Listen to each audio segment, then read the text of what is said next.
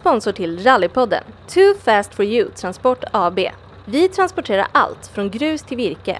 Behöver du något transporterat i Östergötland? Tveka inte att kontakta oss. Too Fast For You. Vi levererar allt och jävligt snabbt.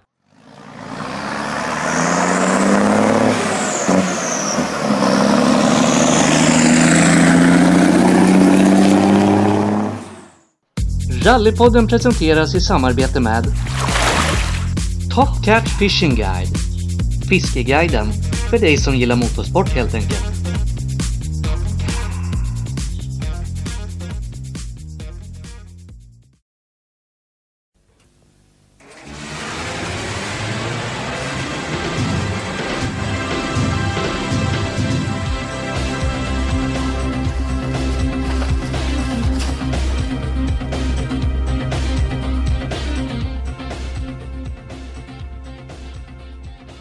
Vi är tillbaka!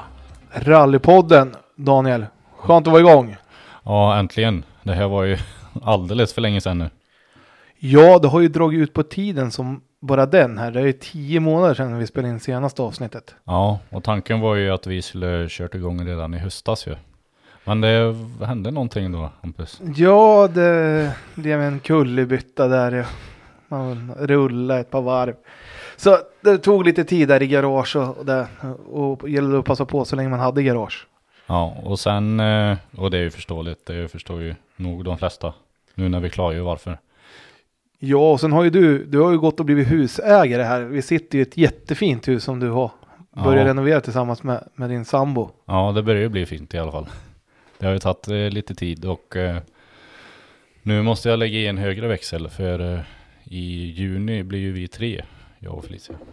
Ja, det är ju superkul för er att ni ska få utökning i familjen och, Ja. och eh, jag kommer ju tycka att det blir lite, lite långtråkigt om inte du kan hänga med på den här resan. Nej, eh, det är ju så, men eh, man, jag måste prioritera huset lite, lite mer nu för vi vill hinna klart så mycket som möjligt innan kotten kommer och sen eh, är det väl full fart när kotten kommer, tänker jag. Och, eh, men jag ska vara med så mycket jag, jag kan och hinner. Ja, och vi kommer ju försöka få med det i så många avsnitt som möjligt. Mm. Så är det ju, men för att vi ska kunna hålla, hålla vårt flöde med att släppa poddar så kommer jag få köra en del själv här Mm. framöver. Och det är ju grymt att du har orken att göra det själv också. Ja, men det här är ju riktigt kul när man väl sätter igång med det. Sen är det ju det här med tid. Mm. Alltså både du och jag jobbar heltid och, och så också. Så, och har familjer. Så det, det får ju bli på våran, våran fritid vi gör det här. Ja, det är ju det. Och fritiden är ju som de flesta vet inte något man har skitmycket av. Det var ju rätt bra under pandemin. För då hade man lite mer fritid. Nu känns det som man ska ta igen all den tiden på allt annat roligt. Ja, så är det ju verkligen. Men eh, jag, det är ju ändå jag som klipper poddarna, så jag är ju med på något hörn hela tiden. Men, Ja, jag får ju skicka allt till dig. Så, så får du göra någonting och, Ja. och lyssna på vad vi, vad vi fel säger. Och, ja, Du får ju höra alla bloopers också. ja då. Skitkul att sitta och lyssna på. Synd man inte kan eh, träffa alla gäster face to face bara. Jag har ju missat ett par förut nu men det är, det är smällar man får ta. Ja, så är det. Jag- har ju också missat någon där så. Men Mm. det, är, det är ju inte samma sak när man inte, när man inte är två. Men vi får ju göra det bästa av situationen. Ja, så är det ju.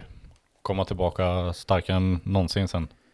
Absolut, men som sagt, de här avsnitten som kommer kommer ju vara minst lika bra som de som vi har. Vi har en riktigt spännande gästlista som, Ja, som kommer under säsongen. den går inte av för hackor, det kan vi meddela. Nej, nej, det blir riktigt bra gäster även den här säsongen och allt från från icke så kända rallyförare till till väldigt kända och, Mm. och meriterande rallyförare och även nya som gamla. Ja, ja det, det här ser vi verkligen fram emot denna säsongen. Som alla de andra med givetvis. Och riktigt kul att få köra igång det här och med en kanske inte så känd rallyprofil men en väldigt känd YouTube-profil skulle jag säga. Ja, kollar man mycket på YouTube så, och eh, kollar rally så har ju han garanterat dykt upp i flödet i alla fall. Det har han gjort. Och vi hälsar Adam Mylele välkommen. Tackar, tackar. Trevligt att ha dig här. Tack detsamma. Kul att få vara här. Mm. Ja, det är kul att ha dig här. Och nu presenterar jag dig med namn, men om man skulle söker på YouTube, vad är det man söker på då? Ja, men då söker man på kul på jul. Och det är väl det som är det mest.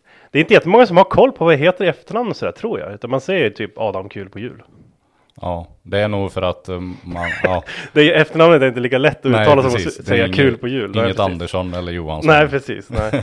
Nej, vi var ju tvungna här innan att fråga hur man skulle uttala efternamnet. Ja, så det- i alla fall blev hyfsat rätt. Jag tror jag har hört alla varianter hittills ändå. Så att det... Mm. Men det är finskt va? Ja, precis. Ja. Så eh, halvfinne då. Så jag kan flytande finska. ja.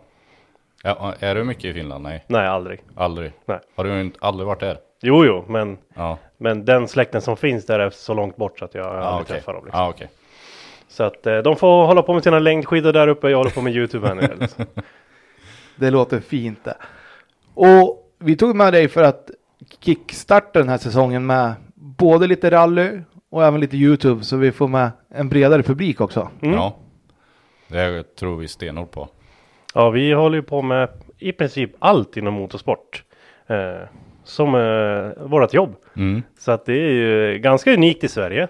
Eh, det blir vanligare och vanligare att även nischade kanaler kan liksom bli stora. Mm. Eh, men för några år sedan då var det, då fick man kolla på engelska om man skulle se något eh, Mm. motorsport som var liksom hemmafilmat. Mm. Så att det känns riktigt häftigt. Ska vi ta det från början eh, Hampus? Så Absolut, det tycker jag. För de som inte vet, Adam, hur, vem är du och hur kom du in i motorsporten? Oj, eh, men eh, jag heter Adam, är eh, 30 år gammal då. Eh, och har jobbat heltid med Youtube i ungefär tre och ett halvt år kanske. Eh, men eh, det beror på hur långt ni vill backa bandet. Vill ni backa liksom hela vägen till barnsben eller? Absolut. Ja. Så mycket som möjligt är alltid roligt att höra. ja, det brukar man eh, kunna reflektera över vart man är idag och vad Ja, som just det. händer och Ja, hur ja. man Mm. tänker. Och, så det är alltid kul att höra. Eh, men jag är uppväxt i Fagersta från början. Eh, under hela liksom, ända upp till tonåren. Och eh, har alltid haft ett bilintresse. Eh, liksom jämt eh, lekt med bilar på så här diskbänkskanten och sånt där. Eh, jag hade alltid ut vatten där. Kommer du ihåg de här gamla som var liksom silverfärgade diskbänkarna? Mm. De kunde liksom hålla lite vatten i kanten Ja, där. ja. Så där exakt. körde jag alltid leksaksbilar. Eh, som jag hade gjort små stänklappar av så här tejp, tejpbitar och grejer. Så att jag var liksom, det var, det var det enda jag ville göra jämt, leka med bilar liksom. Eh, och varit en sån här kille som jämt cyklar överallt. Eh, I lera och byggde egna hopp och sådär. Eh, och eh, egentligen höll på med typ fotboll och sånt. Eh, tills jag var typ 10-11 däromkring. Eh, och då önskade jag mig en eh, motocross när jag fyllde år. Mm. Utan någon liksom tidigare erfarenhet eller något. Men det verkade häftigt sådär. Och, eh, pappa har tävlat i, i cross många, många år innan jag föddes då. Mhm. Kört SM och sådär. Eh, och mycket enduro. Eh, så jag tänkte att ja men då kan jag köra med honom liksom. Mm. Eh, Så jag fick en hoj när jag fyllde typ, jag tror jag var 10 eller något sånt där. Eh, Så jag tog på mig min crossutrustning, cyklade till fotbollsträningen och sa upp mig från fotbollskarriären och bara jag ska köra cross nu, hej då. Liksom, Jag var färdig med den biten. Men det var ändå strångt att cykla dit och säga att nej, det tänker inte jag Ja men jag var så himla stolt, jag cyklade runt med den där eh, utrustningen liksom, för jag kunde ju inte köra cross då. Jag, jag hade ju bara fått grejerna liksom. Eh, Så att det drog väl igång en, en karriär där. Så att första gången i någon slags motorsport, då var jag 12 år och skulle köra typ Dala Gävle Vintercup i enduro. Något sånt där. Eh, och det blev några år av enduro. Ingen motorsport alls, liksom. Ingen bil, ingenting på fyra hjul. Eh, tills jag, ble- man blev tonåring, så här 15-16 och ja, det var ganska drygt att gå upp sju på lördagar liksom. Man ville, Mm. man ville festa eller man ville hänga med polarna och sådär. Så att man pajade ju dagen innan om man skulle gå upp tidigt. Så att det där liksom började rinna ut lite i sanden. Jag gick upp några klasser och började köra typ 125 ungdom. Fortfarande enduro. Men eh, det tog aldrig riktigt fart. Det blev inga liksom, jag kanske var så här fyra, femma hela tiden. Mm. Eh, inga liksom första platser och sådär. Och ja, det, det var tråkigt till slut för att det tog så mycket tid. Så jag la det på hyllan. Ehm, gick liksom eh, fordonsgymnasie och hela den biten. Och blev mer intresserad av bilar typ. Mm. Eh, Men jag har inte haft någon, ingen i släkten har kört liksom rally, folkrace, in, ingenting sånt. Alla håller på med musik eller är liksom lagda åt det hållet då. Men det är ju lite unikt också att man eh, kommer in på bilspåret då. Alltså, Ja. jag, förstår, jag förstår ju cross och enduro när man har haft en, en pappa Ja, som har precis. hållit på så. Och säga enduro är ju ändå en rätt fysiskt krävande sport. Mm. Alltså jag tänker, vi har haft med några som har börjat i, i den änden och gått över till bil för att man har skadat sig eller något. Ja, Var det något du alltså råkade ut för att råkade ut för några riktiga så här vurpor eller något? Ja. Gjorde det illa? Eh, andra, jag tror andra året, eh, då hade jag av alla ledband i höger knä. Eh, jag burpade och benet böjdes åt fel håll. Så att hälen var liksom uppe vid ansiktet framåt. Eh, och, eh, men jag fattade inte riktigt hur illa det var då. Så jag, jag, de bar mig in i en bil och så skulle vi stötta upp benet då för att eh, ja, men vi skulle ha det, vad säger man, att det ligger högre upp. Mm. Eh, högläge typ. Ja, så då la vi kuddar under hälen och när vi släppte knät då, då vek det sig åt fel håll. Mm. Då förstod vi att det där är inte bra. Eh, så då var jag borta i åtta månader. Eh, jag hade tre månader med, med gips och sån här ställning för man var tvungen att träna om ledbanden. De skulle sträckas om på nytt lite i taget. Och ja, det var inget roligt var det inte. Nej, Och, eh, och benet är liksom inte helt hundra idag heller. För att man fick flytta om fästena för vart ledbanden satt och sånt. Så att det är liksom inte riktigt top notch i. Det är inget man ser när, man, när du går i alla Nej, inget sånt. Men i hur långt jag kan böja det och sådär. Ja, ja. Eh, om vi ska sitta på huk och göra något, då får jag sitta på knä istället till Mm. exempel. Ja, det kan ju vara lite mäckigt kanske när man ska skruva bil och sådär. Att man Ja. inte kan böja sig hur man vill heller. Men Jag sitter alltid på ett knä, det kan ni se i våra videos. Mm. Ett nu ben när du säger det så, Jag sitter aldrig på huk Nej. med båda benen Nej. eller något sånt där. Men det kan man leva med. ja. det är mycket man kan leva med. Ja, exakt. Bara man får kul. Ja, precis. Så länge det funkar att gasa med och koppla och Ja, ja. gasa, Men det är bara ett rakt ben då. Ja, exakt. Spjärnet.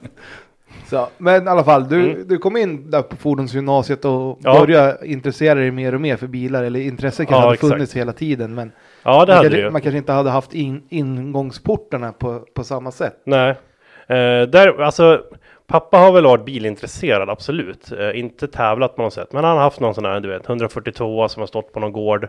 Eh, så att man, när man var 12-13 fick man ju provköra ute i sommarstugan och sladda på någon åker och sådär. Så att eh, det fanns ju ett, ett bakomliggande intresse för bilarna. Men fortfarande det här med tonåren och moppe och det här var väldigt stort.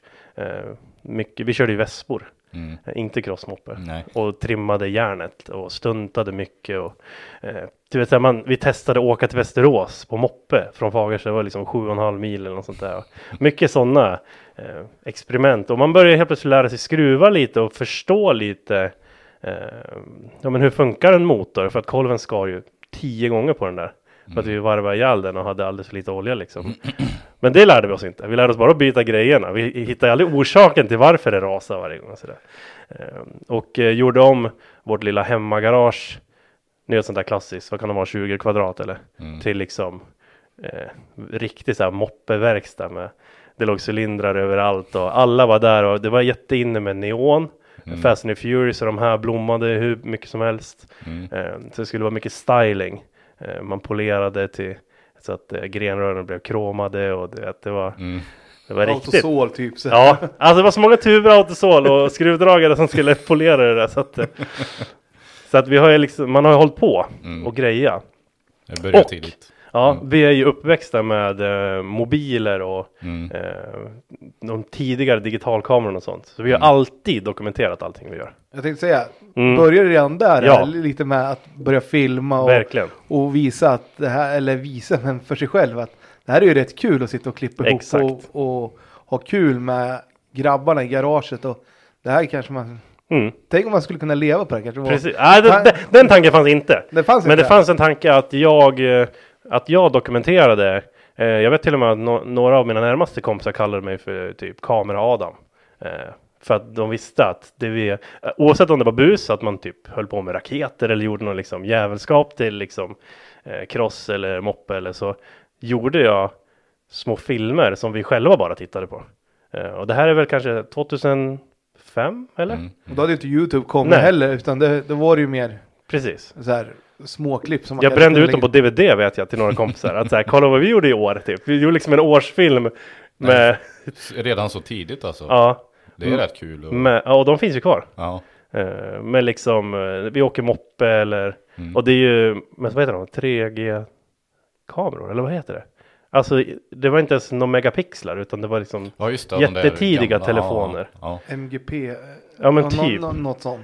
Eh, och sen, jag vet, vet dock inte hur jag klippte det där. nej. Men de var klippta och jag använde alltid Linkin Park Mm. som musik för att det var liksom coolt på den Mm. tiden. Så att eh, just det här med media och kombinera det med intresset, det har ju varit med jättelänge. Ja men det, det måste vara lite så här, gå i bräsch för, för allting som, Mm. som har byggts upp under, under den här tiden sen. Verkligen. Och det måste ju vara superkul att kunna titta tillbaka också för dig. Så här, Mm. Kolla det här, det här gjorde vi för 20 år sedan. Ja men typ, ja verkligen. Du har barn va? Mm. Vad säger dina barn? Eller har du visat dina barn vad du gjorde? De gamla klippen? Ja, Nej men de är fortfarande för små för att fatta, Ja. fatta den grejen. Eh, jag har gjort en del grejer med SVT ja. som vi kommer till senare säkert. Ja, ja. Och det är väl det de relaterar till. Mm. Lite mer barnprogram och sådär. Eh, För de, jag tänker ens föräldrar är ju ofta sin största idol. ja, När man är liten så. så. och jag tror de är trötta på att Ja. jag är på tvn hela tiden. Plötsligt, jag sitter ju själv och kollar efter typ klippfel eller eh, Ja. eh, att försöka förbättra mig själv hela tiden. Mm. Eh, så då rullar det ofta på tvn. Mm. Eh, att jag bara säger, oh vänta vad var det där? Spola tillbaka, ja, där hade jag missat en frame så det så här, varit en svart ruta eller liksom. Mm. Man blir väldigt skadad om man tittar på sig själv för mycket. Ska jag säga. Men sen, eh, jag var jätteintresserad av BMX. Mm. Det var superinne och de här, vet du det, Dave Mira. jag. Mm. Han hade något BMX-spel. Ja exakt. Eh, och så vi var ju ute och cyklade och gjorde BMX-filmer Mm. och hela den grejen. Så att eh, det har jämt varit kameror med. Eh, och det finns en gammal kanal kvar den ligger på Vimeo. Mm. Eller Vimeo, jag vet inte hur man säger. Mm. Mm. Där finns det liksom klipp från när vi är 14-15. Uppladdade och så här klippta vi typ 4-5 minuter långa. När vi antingen skojar lite och sen är det lite BMX och sen är det någon som vurpar och sen är det liksom Mm. att man redan där lekte lite med det här klippandet. Det var liksom inte bara rakt igenom en BMX-film, det var inte rakt igenom något kul utan det var liksom Mm. lite det som kallas för vlogg idag. Att bara säga, ja men vi är i Stockholm nu, bara va, vad gör vi här typ? Så är det någon som skjuter av en raket och sen är det liksom full, full fart med BMX. Hela den liksom, vi är jätteinspirerat av eh, Bam Margera och Jackass och Mm, de här. mm. Men det var, det var liksom idoler då. Ja, men det kan man förstå och de var ju stora när vi, när vi växte upp. Precis. Alltså, Mm. de som är ungdomar idag har kanske inte samma koll på Jackass-gänget. Jag tycker eller- synd om de ungdomarna. Ja. Nästan. Eller Dave Mirra eller de här som var lite Tony H. Alltså de som Ja, var precis. lite. De som var coola då. Ja men de som gick i bräschen och tog ju allting. Lite ett steg och kom ut på nätet och Mm. visa vad man kunde göra för Verkligen. coola grejer. Mm. Och typ eh, de här Metal Militia-filmerna också fick man ju med skitidéer från. Mm. Crusty Demons. Ja, Jag exakt. hade alla dem också. Ja, Stenhårda öken-crossfilmer Ja. med. och de var ju tidiga med allt i och med att det var ju typ ingen som filmade. Nej någonting. precis, inte på det sättet Nej. heller. Det var ju mest supercrossfilmer som fanns och då fanns det ingen som latcha och lekte. Nej direkt. Då säljer ju det väldigt bra. Och där kollar jag mycket på Travis Pastrana. Mm. Eh, han var ju också cool. Han var cool åt liksom eh, motorsporthållet som jag hade Mm. intresse åt. Men Bam Margera var han som jag ville vara. Mm. Han, han var liksom, han, jag vet inte, han stod i centrum, han var väldigt orädd, körde bara. Mm. Eh, Skrattar mest hela tiden ja, och ja, jag vet inte, va? det var någonting som, Nej och det var väl det. Travis tog ju motorsporten alltså och drog igång det här med X-Games och där Mm. också. Alltså, gjorde motorsporten lite coolare än vad, Mm. vad vanligt folk eller vanligt Precis. motorsportfolk tycker att motorsport är. ja, Och där måste man ju säga att Travis och Ken Block och de här har gjort ett fantastiskt jobb för, otroligt. för motorsporten. Ja, men för då kan du som vanlig vanlig människa, inte intresserad av motorsport, titta på motorsport för att det blir underhållande. Mm. Istället för att det är en nischad tävlingsgren inom någonting bara. Mm. För jag menar, min mamma hängde med på Monster Jam och de här grejerna när det var freestyle och tyckte det var coolt. Fast hon inte är intresserad av motorsport Mm. på det sättet. Ja det är ju mäktigt alltså. Det är, de är ju inga När man står vid en sån där ramp. Nej, de är ju höga alltså. Alltså det är helt galet. Det är en sak att se det på tv, Ja, men när man ser det i verkligen. verkligen då är det helt annat. Ja men så är det. Och vet du det, vi satt här och pratade lite innan vi körde igång det här att du, du blev nostalgisk av våran introlåt Oh, också. ja, verkligen. Och det är också något som kanske, det är ju lite action i själva filmerna som, Ja, ja, ja. som Stig och de gjorde med, med rallyvurper där. Mm. Så kollar man i, jag hade ju någon sån där VHS DVD-hylla när jag var yngre. Mm. Och då var det ju typ rallykrascher 1 till, inte vet jag, 14-15 kanske. Mm. Eh, sen hade jag några så här Tarmac Cup tror jag de hette. Mm. Eh, det var liksom inga krascher heller utan det var bara rena rallytävlingar Ja, typ. ja. Sen hade man Hot Pursuits, det var biljakter från USA. och så var det liksom typ eh, Cross Demons eller de här liksom. Mm. Det var det man kollade på när man var tonåring. Typ. Eller jag gjorde i alla fall. Ja men så var det och sen blev man så här. Det var ju skitbra när de började komma på DVD när, när DVD Mm. kom alltså. För då blev det lite bättre kvalitet på det Ja. också. För man spolar ju ofta tillbaka och kollar något extra på spolat. De där VHS-erna var ju fruktansvärt jobbigt att hålla Man på fick med. efterspänna för man spolade så Ja. mycket fram och tillbaka. Och så blev bilden dålig precis när det hände något roligt Ja. eller så. Eller man spolar sönder band. Alltså, Ja. det, Ja, herregud. det var tider där. Det var, det var en hård vardag. De unga idag vet inte vad vi hade att Nej. göra liksom. Ja, nej, men så att eh, tonåren var ändå fylld med motorsport på Mm. olika sätt. Eh, och eh, som sagt alltid cyklat antingen downhill, mountainbike eller BMX och varvat dem Mm. efter hur intresset gick hos kompisarna liksom. Så att ett tag hade alla mountainbike. Vi körde ju, man hade ju Kona på den tiden. Det var liksom det bästa man kunde ha. Eh, och så byggde vi liksom cykelhopp på varje rast vi hade. Vi hade en sån cykelbana vid skolan. Så hade man hjälm fick man köra på varje rast. Vilken lyx. Var extrem lyx. Och vi tog liksom hand om det där och byggde velodromkurvor och Mm. eh, kolla, vi hade längdhoppstävling, vem skulle hoppa längst och sådär. Många fälgar som har vikts. Mm. vikt Jag tänker mig det. Och många plåstrade knän från Ja. lärare och sådär. Smalbenen, framförallt när pedalerna Mm. på smalbenen sådär. Ehm, men eh, jag tror vändningen liksom runt 16-17 där, eh, då fick jag min första bil. Mm. Eh, köpte jag för egna pengar. Jag, hade, eh, jag var helt inne på BMW. Så jag köpte en BMW E30. En, en helt nylackad i laserblå. Den var hur cool som helst. Och den skulle jag ha och fixa med då tills jag fick körkort. Mm. Eh, så med lite motivation. Eh, plus att jag gick då, hade precis kommit in på fordonslinje. Så då kunde man typ ta med sin bil till skolan ibland och greja med den där. Alltså. Och då började det försvinna det här med, eh, ja men crossen, ja men där, jag behövde ju bildelar. Mm. Så den fick liksom Mm. ge vika där. Moppen försvann. Eh, alla sådana här fiddys och sådana leksaker fick liksom försvinna för att Mm. Skulle man, ha, skulle man ha två däck till bilen så fick man, det var ju två fiddys för de Ja, pengarna liksom. ja. Det var helt galet vilken prisuppstegring det blev bara Ja. för att hålla på med bil. Ja, det är verkligen next level om man jämför. Precis. Och sådär. Så att eh, jag liksom trillade in lite där på BMW-spåret. Eh, gillade att gå i skolan och skruva och sådär. Eh, innan det så var jag inte liksom den bästa i skolan om man säger så. Men fick till mig att om jag inte blir bättre så kommer jag inte få gå fordon. Mhm. Och det var det jag behövde höra typ för att skärpa till mig då. Mm. För jag var en, en liten busunge om man säger det milt. Vem har inte varit det? undrar. Ja men precis. Så att eh, Ja men eh, gymnasiet var en bra, bra räddning där, bra nät tycker jag. Eh, och eh, också så här eh, eget ansvar skola. Eh, så att var man duktig då fick man mer tillbaka.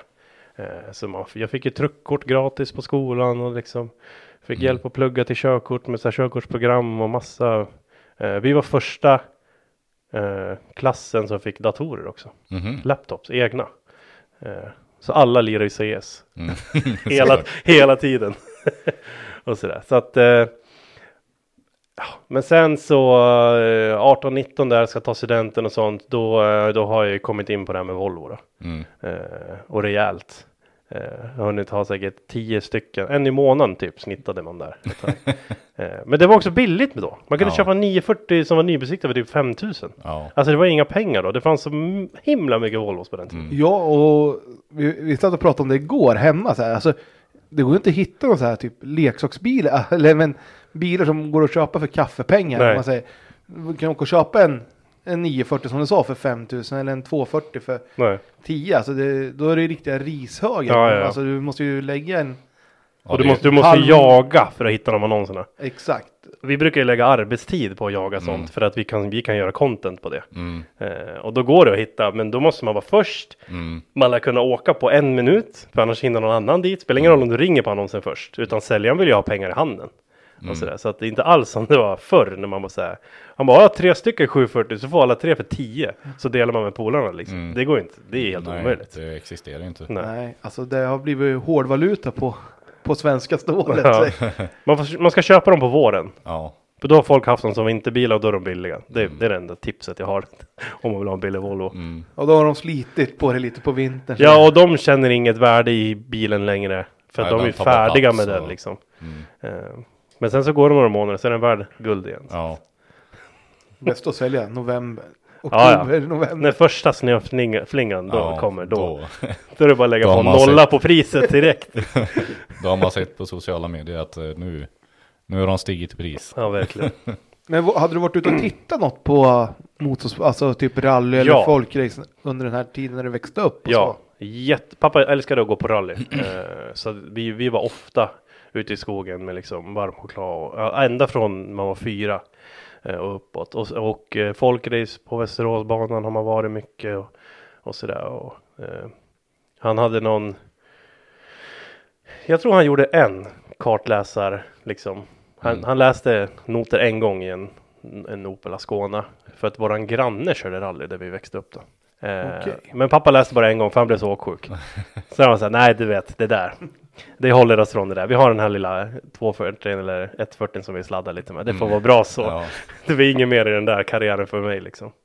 Ja, och, men Fagersta är ju ett rätt bra ställe så när man ska ut och titta på rally. Alltså, ja. Mm. Mycket klubbar runt omkring som, Verkligen. arra- som arrangerar mycket tävlingar under 90-talet om man säger. Och framförallt, ja kör, kör. Alltid, alltså på vintern mycket upp mot Ludvika-trakten Ja. där, Grängesberg och, och där gick det mycket vinter och sen åt andra hållet på sommaren kanske neråt, neråt Västerås, Eskilstuna, Mm.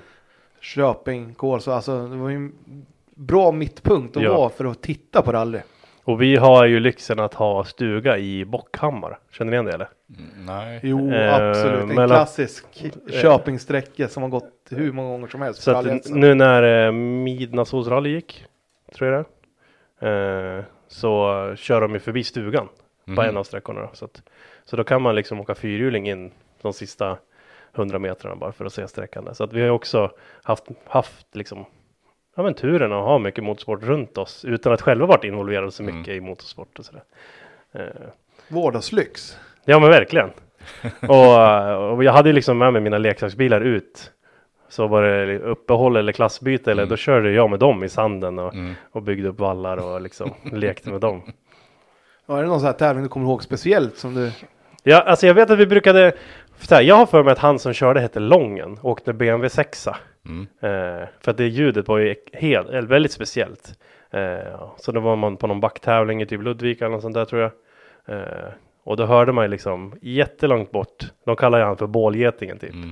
Eh, hur det är, bara att ni vet en rak sexa som kommer på 7 500 liksom. Du Eh, yla gött ja, i skogen. Och brett gick det ju. Mm. Eh, Så det var ju väldigt speciellt och då var det liksom en grej att när, man, när han skulle komma då var publiken lite till sig och, och då, då vart man ju själv liksom man, man kunde relatera till det ljudet på något Mm, sätt att det mm. blev en speciell grej. Så. Var det därför du kom in på BMW sådär Ja, tidigt? kanske. Det kanske var något undermedvetet där att, eh, att, det, att det var någonting som lockade med det liksom. Ja, förmodligen. Alltså, man, Ja, kanske man- inte, man kanske inte tänker på det så här Nej. när man satt där när, när man pappa, var har fem, ju, sex år. Ja. och- Så. Pappa har hållit på med både BMW och Volvo Mm. och sådär, men bara på hobbynivå. Så att Mm. jag, jag tror inte det var, jag vet inte, det var cool liksom. Men den byttes ut sen, så det är ingen fara. Sen blev det 55 Volvos i rad eller något sånt där.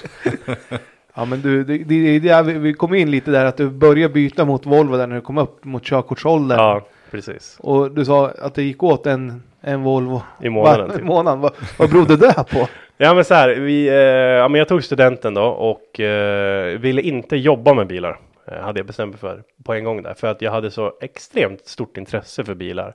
Så jag tänkte att det kommer liksom inte gå att eh, jobba åtta timmar med bilar och sen meka åtta timmar med bilar och sen köra åtta timmar. Med, alltså jag var tvungen att ta något annat jobb kände jag i början där. Eh, så jag hamnade på lager. Då var jag på Coop. Eh, då hade vi ackordslön, så ju hårdare man jobbade med pengar fick man. Eh, så jag jobbade järnet för att kunna köpa nya Volvos varje månad. Eh, och stubbrace var jätteinne på den tiden. Jag åker ute på Gärden. Typ, Ja. ja. Ja, det har börjat dö- dött ut lite känns som. Ja, faktiskt. Det är bara för att det inte Bilarna går att är dyrare. Bilar, ja, hitta bilar för Exakt. 1500 spänn att köra med. Så att eh, det var liksom en stor grej och flera kompisar hade åkrar och, och då var man tvungen att, alltså stubbracen, det var ju min bruksbil också. Mm. Så att den liksom, den levde bara några veckor och sådär innan den, innan den inte orkade leva mer. Så vi kan hitta en ny 740 eller något Ja. sånt där. Ehm, men samtidigt så skaffade jag en 245 med lastbilsturbo. Uh, jättefin, nybyggd. Uh, näst, ja men, körbar men inte färdig. Mm. Då, så att den var, från, den var nylackad och motorn var ilagd. eh, och sen behövde liksom göras grejer runt omkring det. Då. Så det var liksom min första riktiga projektbil. Samtidigt som jag skulle ta körkort där och så.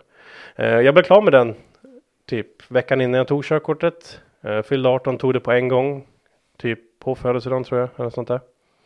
Eh, drog på street race samma kväll och eh, blev tagen och bilen fick eh, ja, körförbud och, Jaha. och registreringsbesiktning. För att Ja. den stämde inte överens Ja, med, just det. Ja. med ursprungs. Så det var den bilen. vi lyckades aldrig lägga in den igen. Vi höll på i två år. Oj. Eh, vi fick inga intyg på att den var återställd till Nähä. original. Så att den var för långt ifrån original helt enkelt. Då. Så att det slutade med att jag sålde den karossen Mm. eh, och maskin på sidan av. Och liksom, ja, jag försökte få igen pengarna jag hade satsat på den bilen liksom. Det måste Eh. vara jättesurt. Alltså riktigt Ja, det var det. För den var dyr också. Fan gav hur mycket som helst för den här Mm. bilen. Alltså.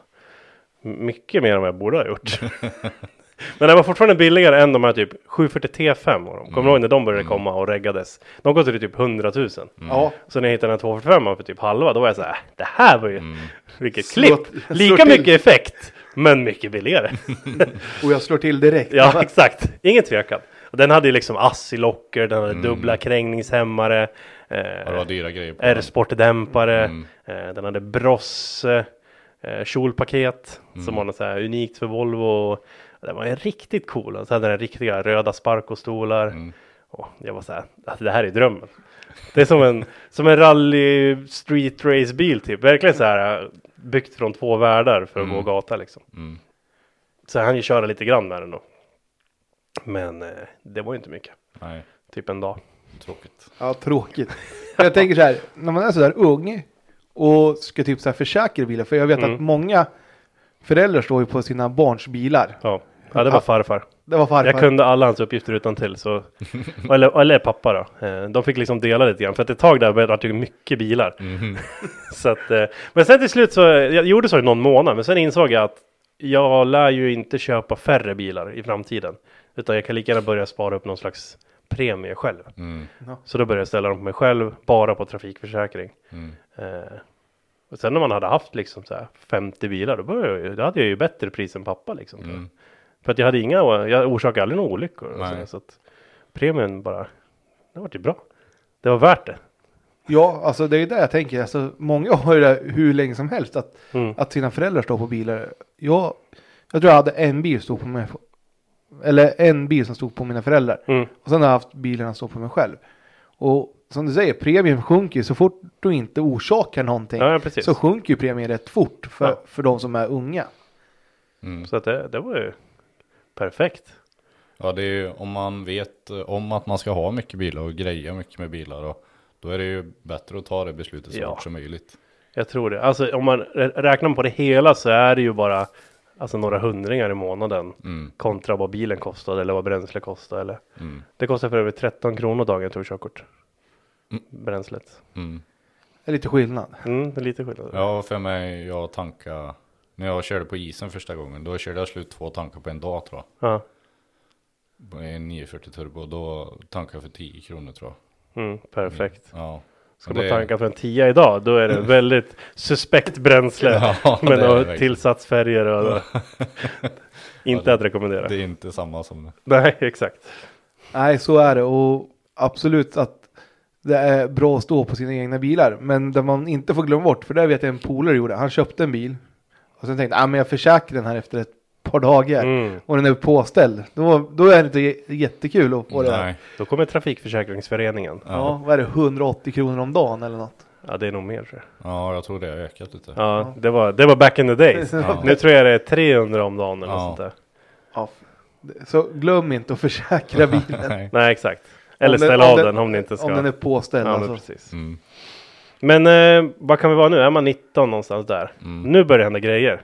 För nu börjar drifting bli stort. Mm. Eh, och framförallt eh, så kördes det nära där jag bodde. Alltså det kördes på Gröndal, det kördes på eh, Strängnäs och alla de här liksom.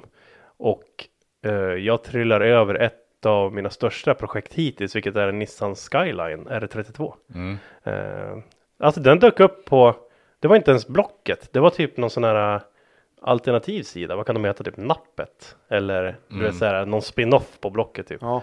Um, den kom ut för, jag tror den kom ut för 35. Eh, då var den ja, inte körbar, den var stulen och återhämtad och stulen igen. Mhm. Så den hade stalt från en ägare, sen när den återhämtades så skulle den lackas om. Och sen vart den stulen från lackverkstan och inlöst. Och vi köpte den typ från ett försäkringsbolag Mhm. som avskriven. Men den fanns i registret, den hade papper och så, men den fick liksom inte användas i trafik förrän den var återställd och uppvisad för försäkringsbolaget att den var det. Ja, okej. Eh, och det var i Skåne. Så långt ner man kunde komma. Eh, och vi fick inte tag i någon trailer så vi körde ner och körde hem den. Vågat. På vintern. Så vi är alltså i en högerstyrd skyline som har startat med skruvmejsel som inte gick att försäkra från Skåne till Västerås. Inte att rekommendera. Inte jättebra om Nej. polisen kommer. Men å andra sidan så gav vi då, vi prutade också, så vi gav 27 för en skyline. Vilket är helt galet. Ja, om man tänker vad de är värda idag. Så. Ja, precis. Jag förstår kränga den utomlands till Asien. Eller Ja, alltså det var helt galet. Men, och den lackade vi om. Eh, och ja, men vi gjorde klart allt som skulle göras. Vi gick igenom maskinen. Eh, små mods, liksom fixa handbroms, ratt, sådana här grejer. Mm. Och sen hade vi liksom en, en nybyggd skyline för vadå, 40 000 Mm. med 300 häst. Och då var det drifting. Mm. Du, det kan jag tänka Och mig. jag, då brydde man sig inte om bilen. Det var typ som att åka runt i en dyr 940. Alltså det var det jag hade investerat i den. Så att jag vågade ju helt plötsligt åka full gas ner för rakan på Gröndal, dra i handbromsen och hålla järnet. Testa gränserna. Ja men exakt. Med en bil som faktiskt svarar riktigt bra. Och det är ingen styrvinkelkit. Nej. Det är ingen liksom, utan man körde ju stock. Vi körde inte ens eh, diffat. Nej. Vi körde bara den här eh, limited slip som är original i Skyline liksom. Mm. Och en jäkla massa Achilles-däck eller vad de hette. Mm. Achilles, jag vet inte vad det är, något sånt. Akilles ja. ja. 595 däcket tror jag vi gav. Jag kommer ihåg på den tiden eh, när man satt på läktaren på gatubil när inte styrvinkelkit fanns Ja. än. Då såg man ju verkligen chaufförer, vilka galningar alltså. Man fick ju åka på, på ladd istället Ja, för då var det ju Det gick ju så Attack. fort. Ja, precis. Då var det attack för att kunna hålla långa, långa svängar. Ja, Och sen eh, över, eh, jag tror det var på hösten eller vintern när Icefab kom. mm. Och då blev det en grej att nu är det styrvinkelkit. nu ska man åka brett istället. Ja, ja. Så det var ju ändå en era som inte hade styrvinkelkit. Ja, verkligen. Körde med vanlig, liksom. Om jag inte minns fel så blandade man trackday och drifting samtidigt på Gröndal i början. Ja, det är möjligt. Jag, jag har inte Eller kan det ha varit att man körde tidigt. 30 minuters pass eller något Ja, sånt där? det, så, det För jag vet att stämmer. i depån så stod vi bredvid Evos och grejer. Mm. Och det, det liksom skar ju sig Mm, helt. Ja, Ja men den här skylinen fick smaka. Vi åkte på eh, Sverige roadtrip med den, jag och en kompis och tält. Mm. Eh, och typ tre, fyra, ja, fyra däck med. Så att vi åkte också till något ställe och börnade och sladda och sen tältade och sen liksom den gick hur långt som helst på Biltema olja eh, och liksom vad, var man sån där 9000, 8,5 mm, Det var lilla sexan. Tänkte säga, det ylar ur i alla fall på, på högt varv. På, Ja på, verkligen. Ja. Eh, och den hade ju till och med, det heter highcast, alltså bakhjulsstyrning. mm, Och då ska man ju helst köra highcast delete så att den blir stum i bakvagnen mm. och inte ha liksom styrleder och, och oljepump och, men vi körde som det var bara. Så vi körde drifting med bakhjulsstyrning och ja, det var bara så Vad mycket äckligt, bang for the buck som möjligt var Ja. grejen med den liksom. Eh, den, var lite, den var lite strulig med typ besiktning och sådana här grejer och ja, till slut så tyckte jag att den blev jobbig att ha att göra med. Mm. Och den här bakhjulsstyrningen det strulade jämt. Eh, och jag bytte jobb från Coop till Ica. Och skaffade ett stort garage och hade inte riktigt råd med delar på samma sätt. Eh, så att den liksom. ah, När den strulade så ställde jag den istället för att fixa med det. Eh, den, den strulade med hur mycket den laddade. Så ibland blev det ståendes för att den inte laddade någon generatorn. Och sådär. Och hittade in lite på offroad spåret. Mm. Började bygga jeep. För helt plötsligt så var det en, en sport som var pirrig med adrenalin som kostade typ 8000 spänn.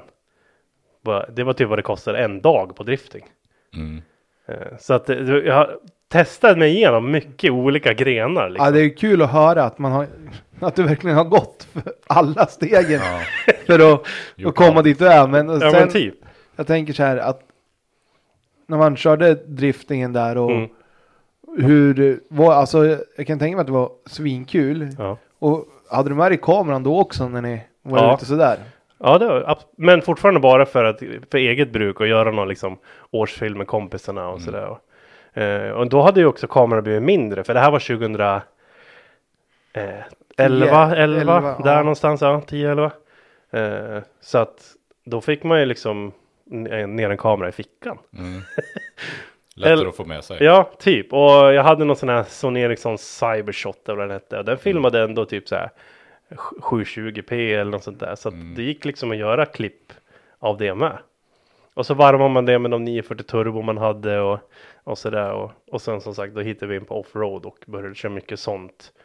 Eh, Var åkte man sånt? Var det bara, det var på Gröndal. Var Grönal? Ja, för de hade ju sånt om- offroad-område.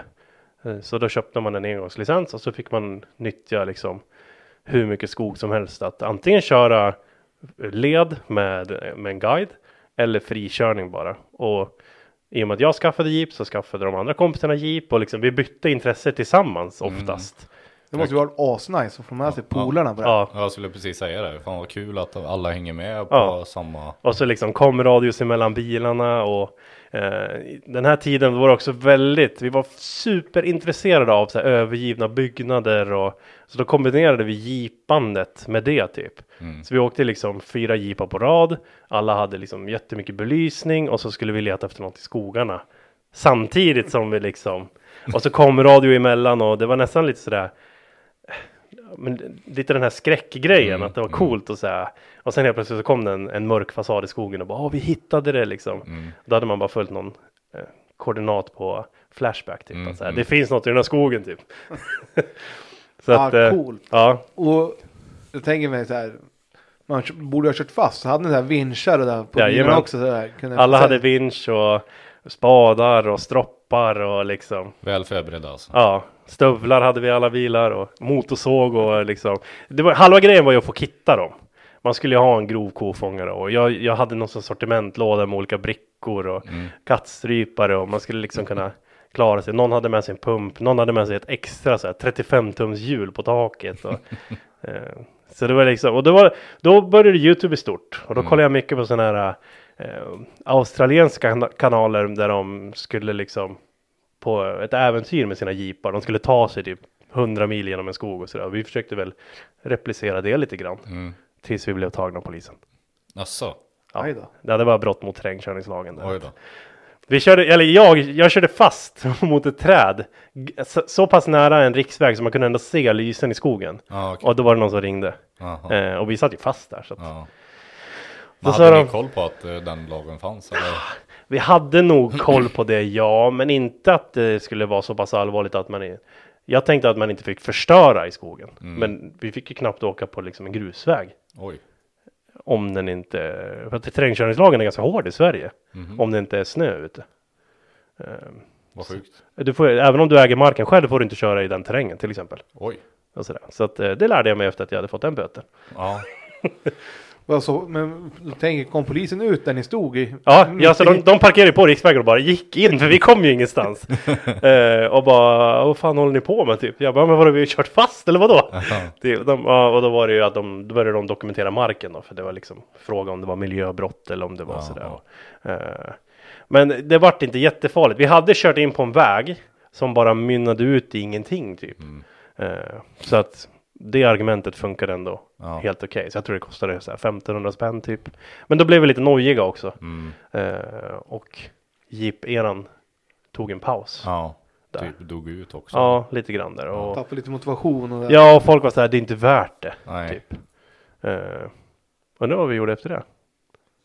Mm. Ja, det kanske bara 2012. jobba på. Ja, jag träffade flickvän då gjorde jag. Eh, Skylinen såldes, Jeepen såldes. Eh, jag sa upp mitt garage. Det var för dyrt tyckte jag. Eh, och jag som sagt jag träffade en tjej så Jag köpte en vanlig Audi A4 typ. Det måste ha varit en jättestor kontrast. Och flyttade hemifrån framför allt. Jag var ju Mm. typ 20. Mm. Eh, ja, det var verkligen kontrast. Och då fick man ju bara något sånt här, sånt där litet garage som ingick med Mm. en lägenhet liksom.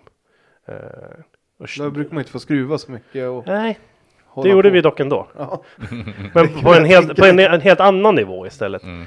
Eh, jag köpte tillbaka en cross och tänkte att jag skulle börja motionsköra för jag började bli lite knubbig. Jag, man, eh, vad kallas det, sambofet. Ja, ja. Eh, vi jobbade på samma jobb men inte samma avdelning så att och vi jobbade skift och helg. Så ibland slutar man liksom på natten.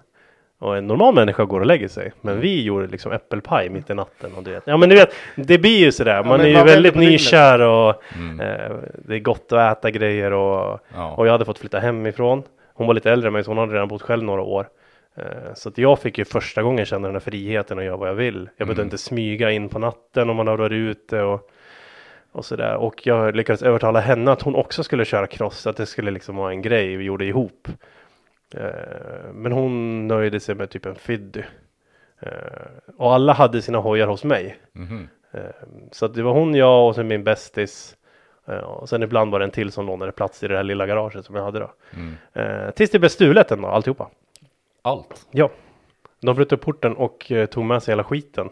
Oj, Ihoplåst allting in i någon slags lastbil typ. vad sjukt. De måste ha haft koll på er. Medans jag var i London över natten. Så att de hade garanterat koll. Mm.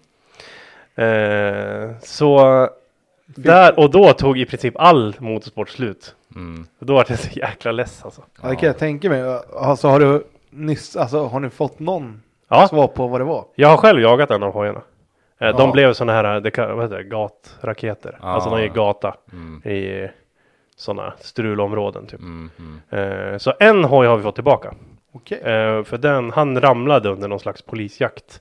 Ja. Eh, och sen hittades den i en källare av en väktare som tyckte att det inte riktigt stämde. Mm. Så shoutout till den väktaren som Mm. ringde polis och tyckte att den här hojen borde inte stå här typ. Mm. Så eh, fick jag åka på säga att jag skulle identifiera den hojen. Och eh, då eh, så pekade jag bara på tävlingskåporna för mitt namn satt där. Mm. Så jag höll upp mitt lägg och jämförde med namnet på kåporna och Mm. det liksom det räckte. Ja, skönt. så Hade de inte tagit av det? Nej, nej, det stod fortfarande Adam Müller och sen mitt tävlingsnummer. Jag hade sådana ungdoms... Eh, för det var det numret jag tävlade med förr. Mm, Så jag tänkte det var coolt att ha det på en ny hoj, även om jag inte var ungdom längre. Mm. Så det var grön plåt med vita nummer och så stod det Adam Müller liksom. Och sen så var det massor med sådana här snus baksidor, du vet. Denna Mm. tobaksvara kan vara Ja. över hela liksom.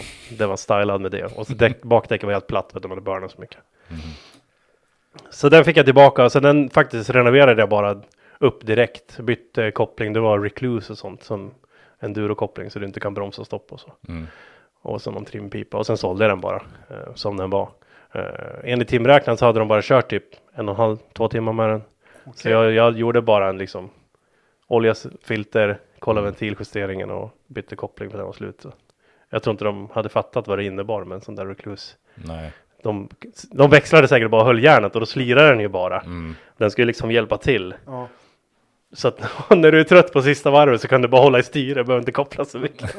så att, eh, ja, så den, den fick lämna helt enkelt. Och, och vi tog en paus allihopa från det där med, med cross. Och fokuserade på att börja tjäna pengar istället för att vi ville inte bo i lägenhet längre. Nej.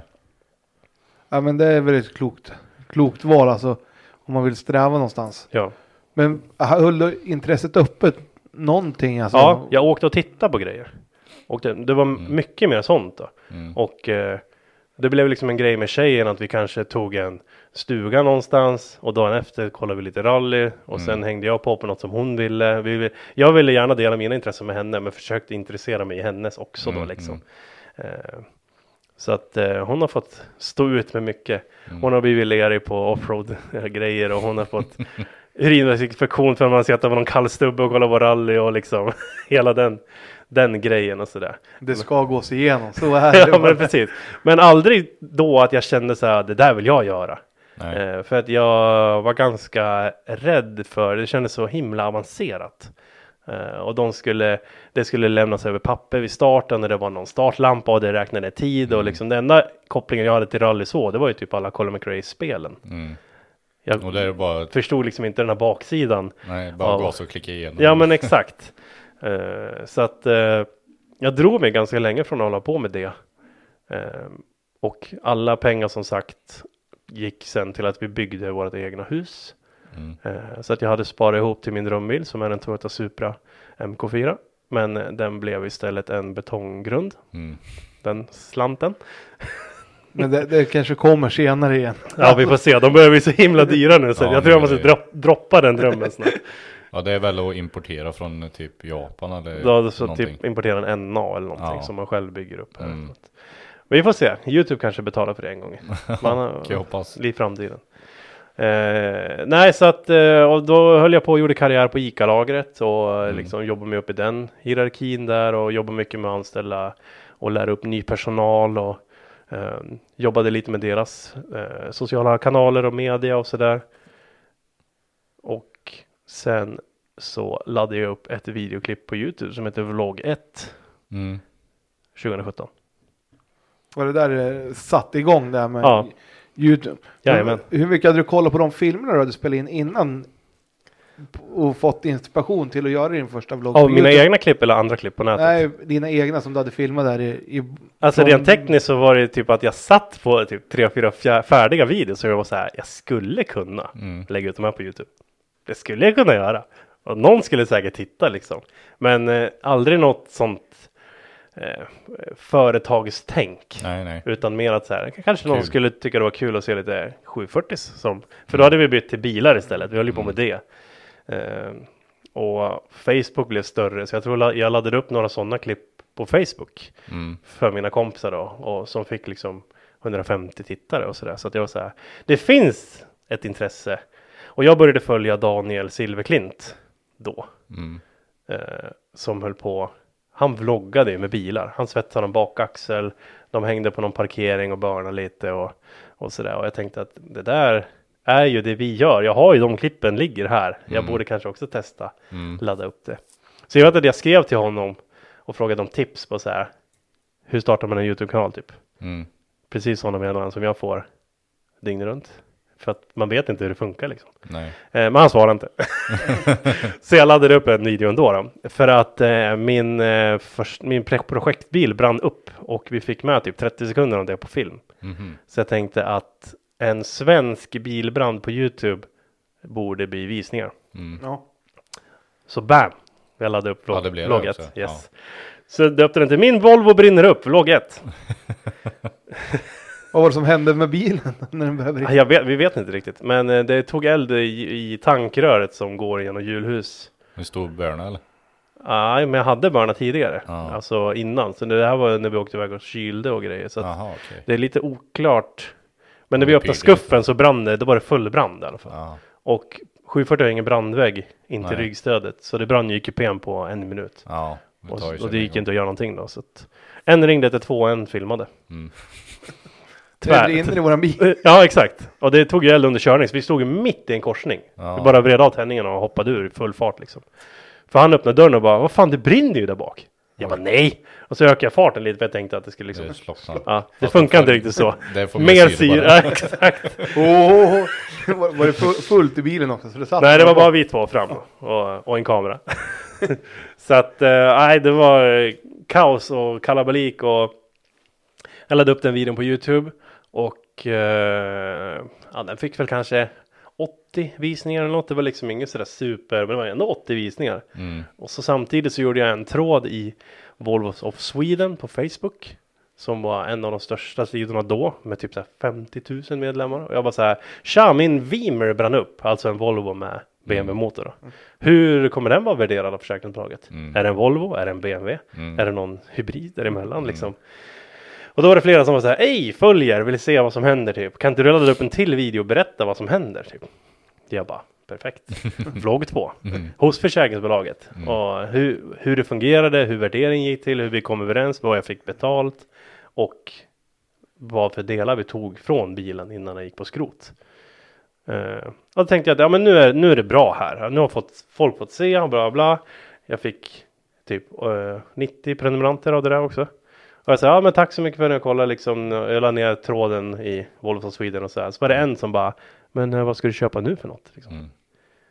Jag bara, eh, alltså för pengarna? De bara, ja. du lär ju köpa något nytt projekt eller? Jag bara, men jag tänkte köpa någon 940 eller något. Kan inte du filma det då? Perfekt. Och där, ja. Det var då, Då. kling. Ja. Så köpte man en 940, fick 20 prenumeranter till, bytte fälgar och dumpventil på den, Mm. fick typ 50 prenumeranter till och liksom 900 visningar plötsligt. Jag bara, det här är sjukt. Eh, släppte väl kanske 5-10 vloggar och kände att så här, jag kan inte heta det här inloggningsnamnet jag har. Utan jag måste Nej. heta något riktigt, något coolt. Mm. Eh, började bolla med namn och liksom skrev upp massa på lappar och mina kompisar fick rösta. Eh, men jag struntade i vad de röstade på för de valde inte det som jag ville ha. de röstade på typ så här autovloggen eller bilkanalen eller Mm. liksom någon sån här mer. Så man fattar direkt vad det är. Ja. Men jag insåg ju att min hjärna har ganska mycket ADHD så att jag kommer nog inte bara göra bilgrejer utan jag kommer göra olika saker hela tiden. Mm. Så då blev det kul på jul även om de tyckte att det lät som en cykelklubb. så före det det fick bli. Eh, så vid 374 prenumeranter så bytte jag namn till eh, Kul på jul. Mm. Och försökte för mig själv att så här, nu ska jag släppa video varje vecka typ. Jag kan tänka mig så. Sen jobbar du heltid på Ica som, Mm. och Samtidigt som vi byggde hus och Mm. eh, fick vårt första barn. Då krävs Ja. det nog ADHD tror jag. För Ja. att, Jag har inte det på papper dock. Nej. Men jag antar att jag har någonting som gör att jag orkar komma på Mm. grejer hela tiden. Ja, Mm. men det är det jag tänker. Alltså, för jobba heltid, Mm. bygga hus, ha ett, en knodd och hinna göra en film i veckan. Alltså, det, Jajamän. hur många timmar har du på dygnet? Ja, men jag har prioriterat bort sömnen då. Mina första fyra år där. Typ. Eh, så att, eh, Slog Jag- det tillbaka någon gång att du prioriterar bort sömnen? inte än. Tror jag inte. Jag hörde en annan grej i en annan podd eh, med Linus Mm. Brostedt. Då, då pratade ni om att man måste ta sig upp på morgonen. Mm. Man kan inte va- vakna och så gå och sätta sig i soffan om Nej, man nej. vill få grejer gjort. Jag måste, man måste köra igång Man måste direkt. gå upp och Och man måste ha pli på sig själv också. ja, Har man bestämt att man ska spela in någonting och man tar sovmorgon, Mm. då, då kan du lika gärna lägga ner det. Alltså, Ja. du måste vilja gå upp sju fast du är ledig. Eller Mm. orka vara uppe till ett och redigera fast du ska upp fem. mm, Alltså, för att få saker gjort. ja, för tar du en sovmorgon så blir det det nästa gång också. Och Mm. till slut så kommer du inte gå ut och göra den videon ens. Och oftast när folk startar nya kanaler, då är det det som är grejen. Mm, Man håller i tre, fyra videos och sen så bara, fan vad drygt. Det är inte ens någon som kollar. mm, Man orkar inte vänta på liksom mm, att Youtube hjälper till och att visningarna kommer utan man ger upp för alldeles för tidigt. Liksom. mm, Så att eh, ja, he- helt klart. mm. Så Det- det- hade jag liksom tre timmar, då nyttjade jag varenda minut av de tre timmarna för att jag visste att sen ska vi på dop. Mm, Så att ska jag hinna byta det här grenröret, då lär jag ju sätta igång mm, nyss. mm. Liksom. Full fart, Ja. ända in i kaklet. Verkligen. Tid är ju tid så Ja. Om man lägger tid på ingenting då är det förlorad tid Ja, men precis. istället. Så jag skaffade mig en systemkamera, jag skaffade mig en billyft hemma i garaget som jag hade byggt. Eh, jag började bygga liksom en studio för Mm. att det var jobbigt att redigera i huset. Eh, och Google sträckte ut en hand och sa liksom, hej ska vi skriva kontrakt? Vi behöver en svensk kreatör som kan tjäna pengar på det här typ. Mm. Så jag bara wow, wait a minute, tjäna pengar, what is this? Liksom. Eh, och något företag hörde av sig och bara så här, tja du vill du ha två dunkar motorolja eller? Mm. Vi skulle vilja att du berättar om att vi finns typ. Mm. Jag bara gratis. Två dunk, alltså åtta liter motorolja gratis. De bara ja, det är bara att dyka förbi här. Filma hela vår butik, säg de här meningarna liksom. Och Mm. jag bara lätt. Så de, de fick nog den billigaste marknadsföringen ever. Ja, det lär de fått. Men jag var ju helt stoked. ja.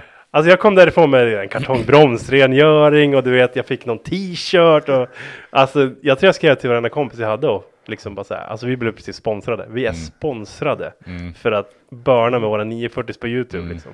Det var helt galet alltså. ja, Ja, det är Men alltså det är ju nästan större än kanske att knyta ett större samarbete nu. Kan jag Verkligen. tänka mig de här första. Ja, alla första kom- milstolpar Ja, liksom. som kommer in så här.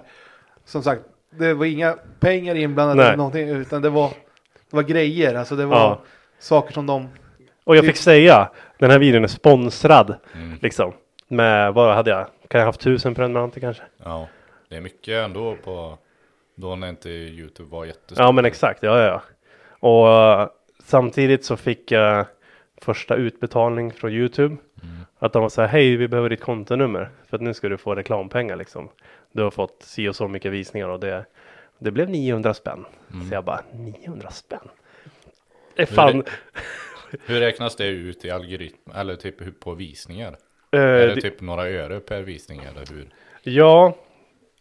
Jag tror det är 15 spänn för tusen visningar eller något sånt där. Okej. Eh, så var det förut i alla fall. Mm. Nu kan man, om man, man får räkna från andra hållet. En miljon visningar är 100 000 kronor. Mhm. Och så får ni bryta det neråt hur långt ni Ja. vill. Eh, så att jag tror att man får lite mer idag än man fick förut. Mm. Men idag kan du inte heller ansöka om att bli, få gå med i programmet först du har ganska mycket Mm. prenumeranter. Du måste ha 4000 visningar i din röst. Du får inte ens ansöka innan och sådär. Okej. Eh, så Nej, att, det eh, har ju blivit eh, också, det har ju exploderat med influencers Mm, och allting. Alltså, och jag tänker marknaden är ju enorm, men det finns väl fortfarande en begränsning på ja, vad man når för, för tittare ja eller vad, kunder eller vad man ska, Ja, ska målgrupp kalla kallar vi det. Ja. Så Mm. att, eh, men då fick jag i alla fall till mig att jag måste ju skaffa ett företag. Och jag bara, men va? Nej, men jag, alltså jag hin- hur, sk- hur ska jag hinna med det också? Alltså jag bara, det här kommer aldrig gå. Eh, så att eh, jag startade ett, en enskild firma, köpte varumärkesskydd på namnet Kul på jul och öppnade ett konto, that's it. Jag gjorde ingenting annat. Mm. Så kom det utbetalningar, ja då hamnade de på det kontot liksom. Jag var inte intresserad av att driva företag och jag tyckte nästan att Youtube blev tråkigare samma sekund som de krävde allt det där från mig. Och jag fick ingen skatteåterbäring för att det skulle göras någon slags bokslut och det var, jag tyckte det var rätt drygt det där och blev nästan irriterad typ. Mm. Ja. Jag förstår, alltså det, det blir ju betydligt mer jobb. Så. ja, och tiden som ändå inte ens fanns där togs ännu mer bort.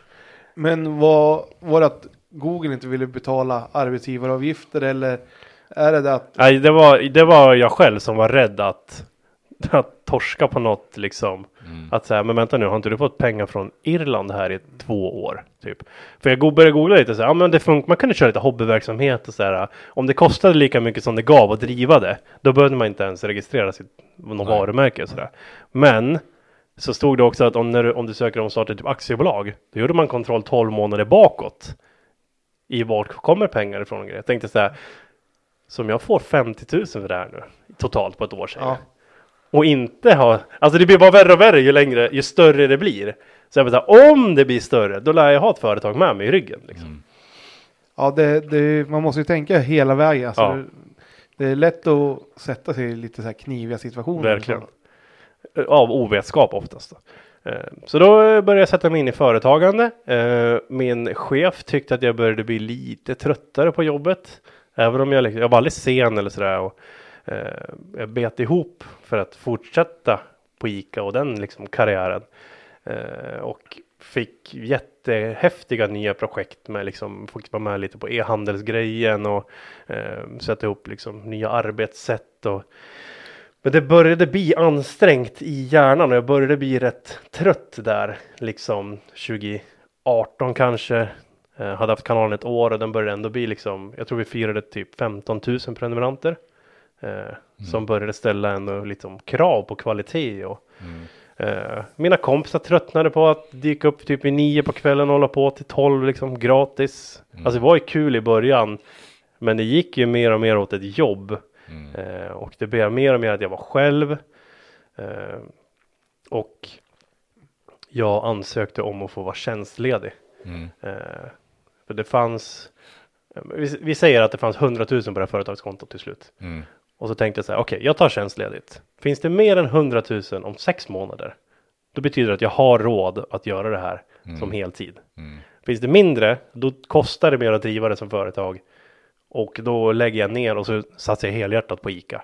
För att eh, jag, jag trivdes jävligt bra där liksom. Mm. Och min arbetsgivare sa helt, det är klart du ska vara tjänstledig. Alltså du måste. Han bara, jag kommer må dåligt om du inte provar att göra det här på riktigt liksom. Mm. Eh, Så jag tog tjänstledigt. Tre veckor in i tjänstledigheten så ringde SVT Barn och frågade om jag ville skriva ett 60 dagars kontrakt med dem för x antal kronor typ. Mm. Eh, För att de ville spela in ett tv-program där de behövde ett fordonsproffs. Mm. Eh, Så jag sa ja. Och ringde min chef och sa, jag kommer inte tillbaka. typ. Jag tror det är ungefär i den tiden jag började följa dig tror Mm. jag. Det här är väl typ de första 18-19 kanske? Mm, typ 17, 18 Ja. någonting. För du jobbar fortfarande på lagret vet jag. Ja, ja men då måste det vara 18 tror jag. Mm. Och där hade du, när du jobbade på Ica, så sa du att du jobbade med poddar där. Ja. Alltså, hur var det att jobba med poddar med anställda istället för Ja, som var- vi som gör med Ja, några så här personer som har gjort en karriär inom motorsport eller framförallt inom rallyt. mm. Men att göra det inom arbete, vad, vad var sto- en stor grej där? ja men det var ju framförallt så var det ju eh, ingen var ju mediavan. Det, det var ju knappt jag heller, men jag hade ändå liksom blivit van med att lyssna på mig själv. Mm. Eh, och eh, det var ju häftigt att få träffa, som ni, när ni träffar liksom proffs i rally så fick ju vi träffa de som är framgångsrika inom liksom ICA-koncernen och, Mm. och sådana här grejer och jag fick ju jobba liksom med, jag som anställd nere på golvet som det kallas, fick sitta och jobba med en lagerchef som hade ansvar för liksom tusen personer och så här. Det var väldigt häftiga kontrast eh, och det var häftigt att möta människorna bakom alltihopa. Eh, och om man får skryta så här, jag har alltid varit ganska duktig på att snacka. Mm. Alltså lite så här bilsäljar, eh, man kan, det är lätt att bli tjenis med alla. Eh, det räcker med att oftast vara trevlig så kommer Ja, man det- ganska långt. Det tror jag mycket har sålt på din YouTube med att du, du känns så himla ödmjuk och snäll. Men det är inte fake vill jag bara säga. Nej, jag det är inte det. det. det För många tror att vi kör Ja, liksom manus 100%. Ja, en fasad. Eh, och eh, det är exakt likadant när man slår av kamerorna. Ja, Så att eh, det är bara att, alltså jag lägger väl på ett, ett filter såklart. ja. Alltså jag, jag kan ju, har, har jag bråkat med min tjej säger vi, Mm. så måste jag fortfarande kunna sköta mitt arbete som är att göra roliga YouTube-videos. Mm. Så då måste man kunna slå på ett, ett gladfilter. ja. Eh, för att det värsta jag vet är att gå in på YouTube och någon bara säger Ja, alltså den här bloggen kommer att vara värdelös för att min dag är sämst. Då tittar inte ens jag, för då tar han min energi. Mm. Utan jag vill ju känna att jag blir peppad av att kolla på YouTube liksom. Och samma har jag då kört i arbetslivet att så här, men fan om man är lite trevlig så får man lite bättre förmåner. Mm. Och kan ta sig någonstans liksom. Men så är det ju. Och med lite driv så tar det ju jäkligt långt Ja. oavsett vad det handlar om. Och det märker ju jag som gör det mycket ideellt i, i föreningslivet. Mm. Jag började när jag kanske var 22 och engagerade mig i föreningslivet. Mm. Och vad det ger mig nu, alltså man får ju så mycket så här ryggdunkning, alltså Ja men exakt. bara man är trevlig och men visst, du måste ha krav alltså när du driver en förening. Mm. Det är fortfarande ideellt arbete, men du måste ju fortfarande få det här ideella arbetet att funka. Precis. Och inte lägga det på samma människor hela tiden. Och sen om du behöver något så får du oftast tillbaka det för du har gjort något för andra. Absolut, och det är, det är det som är så kul att se att det ger ju frukt. Bara man har tiden att lägga och engagera sig och vara trevlig. Mm. Ja, så att eh, full fart är det i alla fall här Mm. precis i de här åren eller vad ska jag säga. Ja. Eh, och eh, min revisor sa att du borde starta aktiebolag Mm. för att det här kommer växa dig ur. Det, hon, hon tyckte det var skitsvårt att bokföra vad som var privat och inte. Mm. Vilka bilar är privata, vilka är på företaget, vilka eh, då, då liksom, då byggde vi bilar på företagets kostnad, men vi ägde bilen privat. Så när vi sålde den så gjorde vi en privat vinst som behövde skattas på bokslutet på privat deklaration för att det var mitt företag som hade betalat. Alltså det var, det var jättejobbigt att Mm. hålla isär allt det där. Eh, så min revisor bara, men har du råd så starta aktiebolag. Mm. Så jag startade aktiebolag. Mm. Och då kommer man då, det som är skillnaden mellan enskild firma och aktiebolag är ju att aktiebolaget är ett fristående företag. Så går det i konkurs så händer ingenting med mig Nej. som person. Nej. Men har jag en, en, en enskild firma och säger att jag har skulder på 100 000 och den går i konkurs. Då hämtar de ju grejer från mitt hem för 100 000 kronor. Mm. För att den är reggad på mig som individ liksom. Mm. Ja, Organisationsnumret är ju ditt personnummer. Precis. Och när det blir ett aktiebolag så blir det ett annat organisationsnummer som är helt fristående. Precis. Så har man, nu kanske det inte är lika illa i en mediabransch, det är ju ganska många som är frilans och liksom. Men hade man haft en snickerifirma säger vi, Mm. om man hade renoverat hus och sen visar det sig att det varit en fuktskada tack vare mig Mm. och man har enskilt. Då är det ju ganska tungt om man inte sitter på Mm. mycket pengar liksom. Och hade man ett aktiebolag då, då är man skyddad. Då. Men eh, det var lika bra kände jag. Eh, så att det är väl kanske 2019 så blir det aktiebolag. Men när, alltså, bara, om vi bara Mm. backar lite, Kör. lite. Men när kände, alltså, när märkte du att, såg du någon video eller något där du skena med prenumeranter eller var det så här att det ständigt ökade på jämnt flöde med, med följare? Det har alltid varit jämnt. Jämnt. Ja, ungefär. eh, Jag tror vi får typ tusen prenumeranter i månaden och som mest kanske två och ett halvt tusen i månaden. Så att det har alltid varit liksom en steg upp och jag kollade statistiken på vägen hit så den här månaden har vi 1003 nya. Mm. Så att det är liksom, det är väl en väldigt lugn och fin kurva uppåt liksom. Eh, så att nu ligger vi på 98 000 följare och Mm. fe- eh, 600 000 visningar i månaden Mm. ungefär. Och det är bara Youtube då. Vi Mm. har ju massor med biplattformar också. Så där, så att. Men eh, jag tog ju det där SVT-projektet. Ja. Mm. Samtidigt då som jag precis skulle så här, satsa på att göra Mm. Youtube på heltid så hamnade jag på ett annat heltidsjobb. Eh, så vi spelade in tio avsnitt av det som heter Maxat Fredag med Erik Ekstrand som programledare. Mm. Där vi ska bygga liksom fantasibyggen av olika saker och min nisch blev då fordon.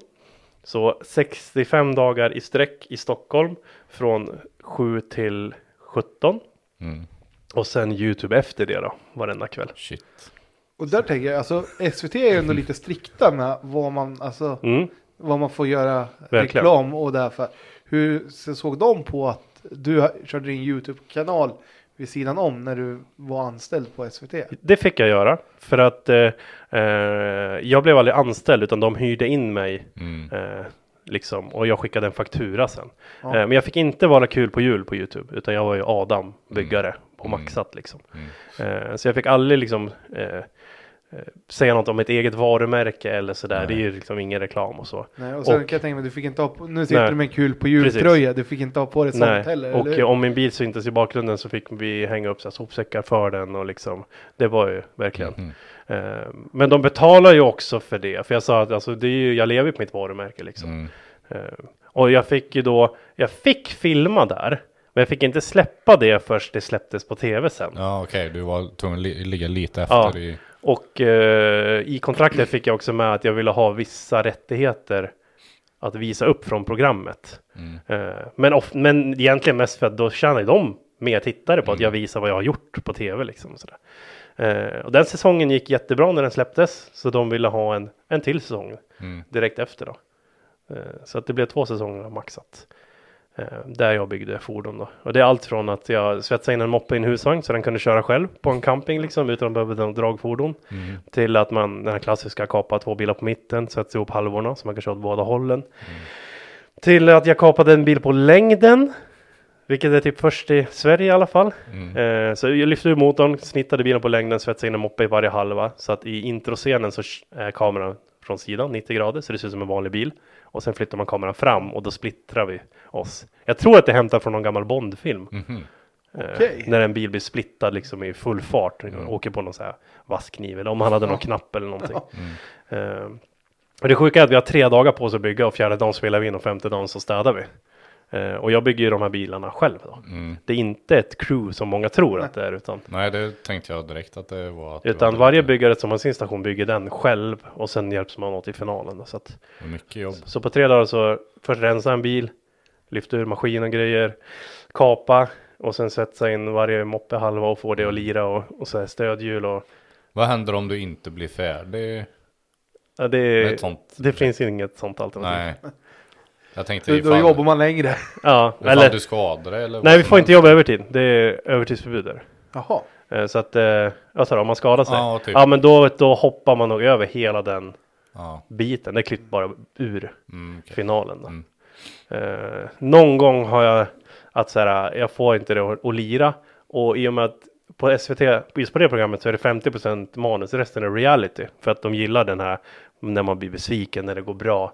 Eh, så då ska man spela på det. Att i finalen så bara, den startar inte. Så bara, men, men spring då! Eller liksom, Mm. man får lösa det. Ja. Eh, och det är en del av underhållningen. Att, Mm, mm. att det är lite frustration och det är lite sådär. Man vet inte vad som väntar heller. Väldigt roligt tittar. program att spela Ja. in. Alltså fan, ena dagen när man åker till jobbet då ska man åka pansarvagn. och, och andra dagen då har man hit en brandbil för att man ska spruta vatten på en, en, en arm som ska tippa ner och putta på ett bowlingklot liksom. Och, och så vidare och så vidare och så vidare. Så att, riktigt coolt program. Men på an, andra säsongen var rolig för att då fick jag jättemycket mer ansvar. Ja. Eh, jag fick själv fixa alla fordon dit.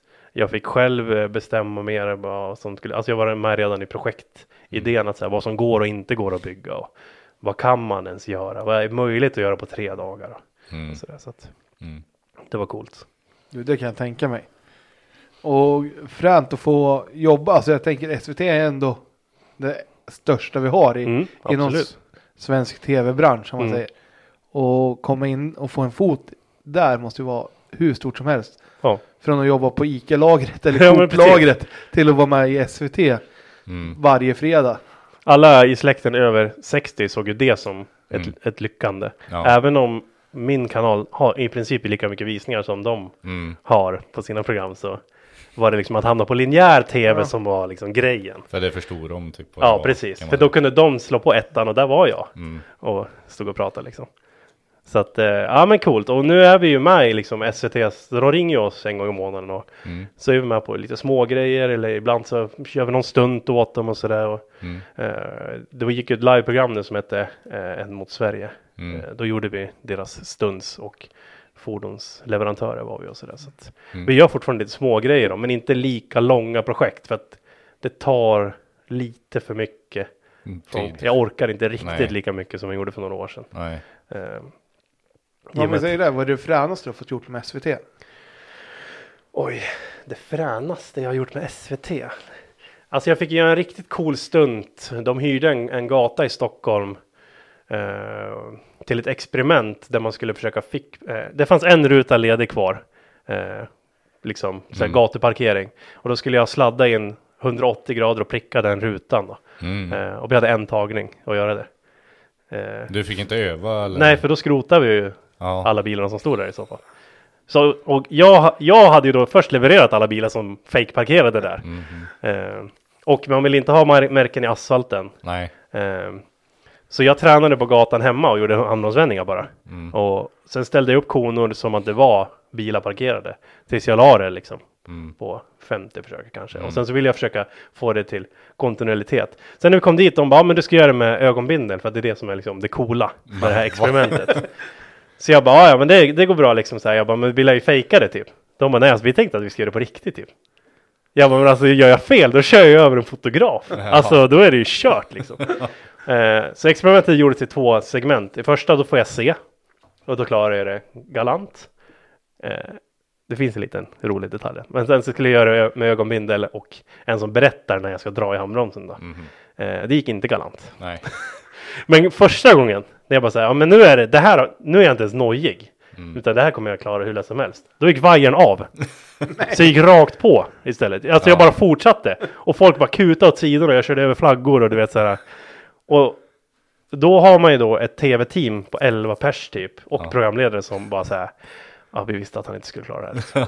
och du vet, man får ju en sån extrem prestationsångest. Och jag bara så här, fem, jag klarar det på fem minuter. Jag kan laga de här på fem minuter. Ge mig den bara så här för att vajern typ hoppade av eller någonting. Mm.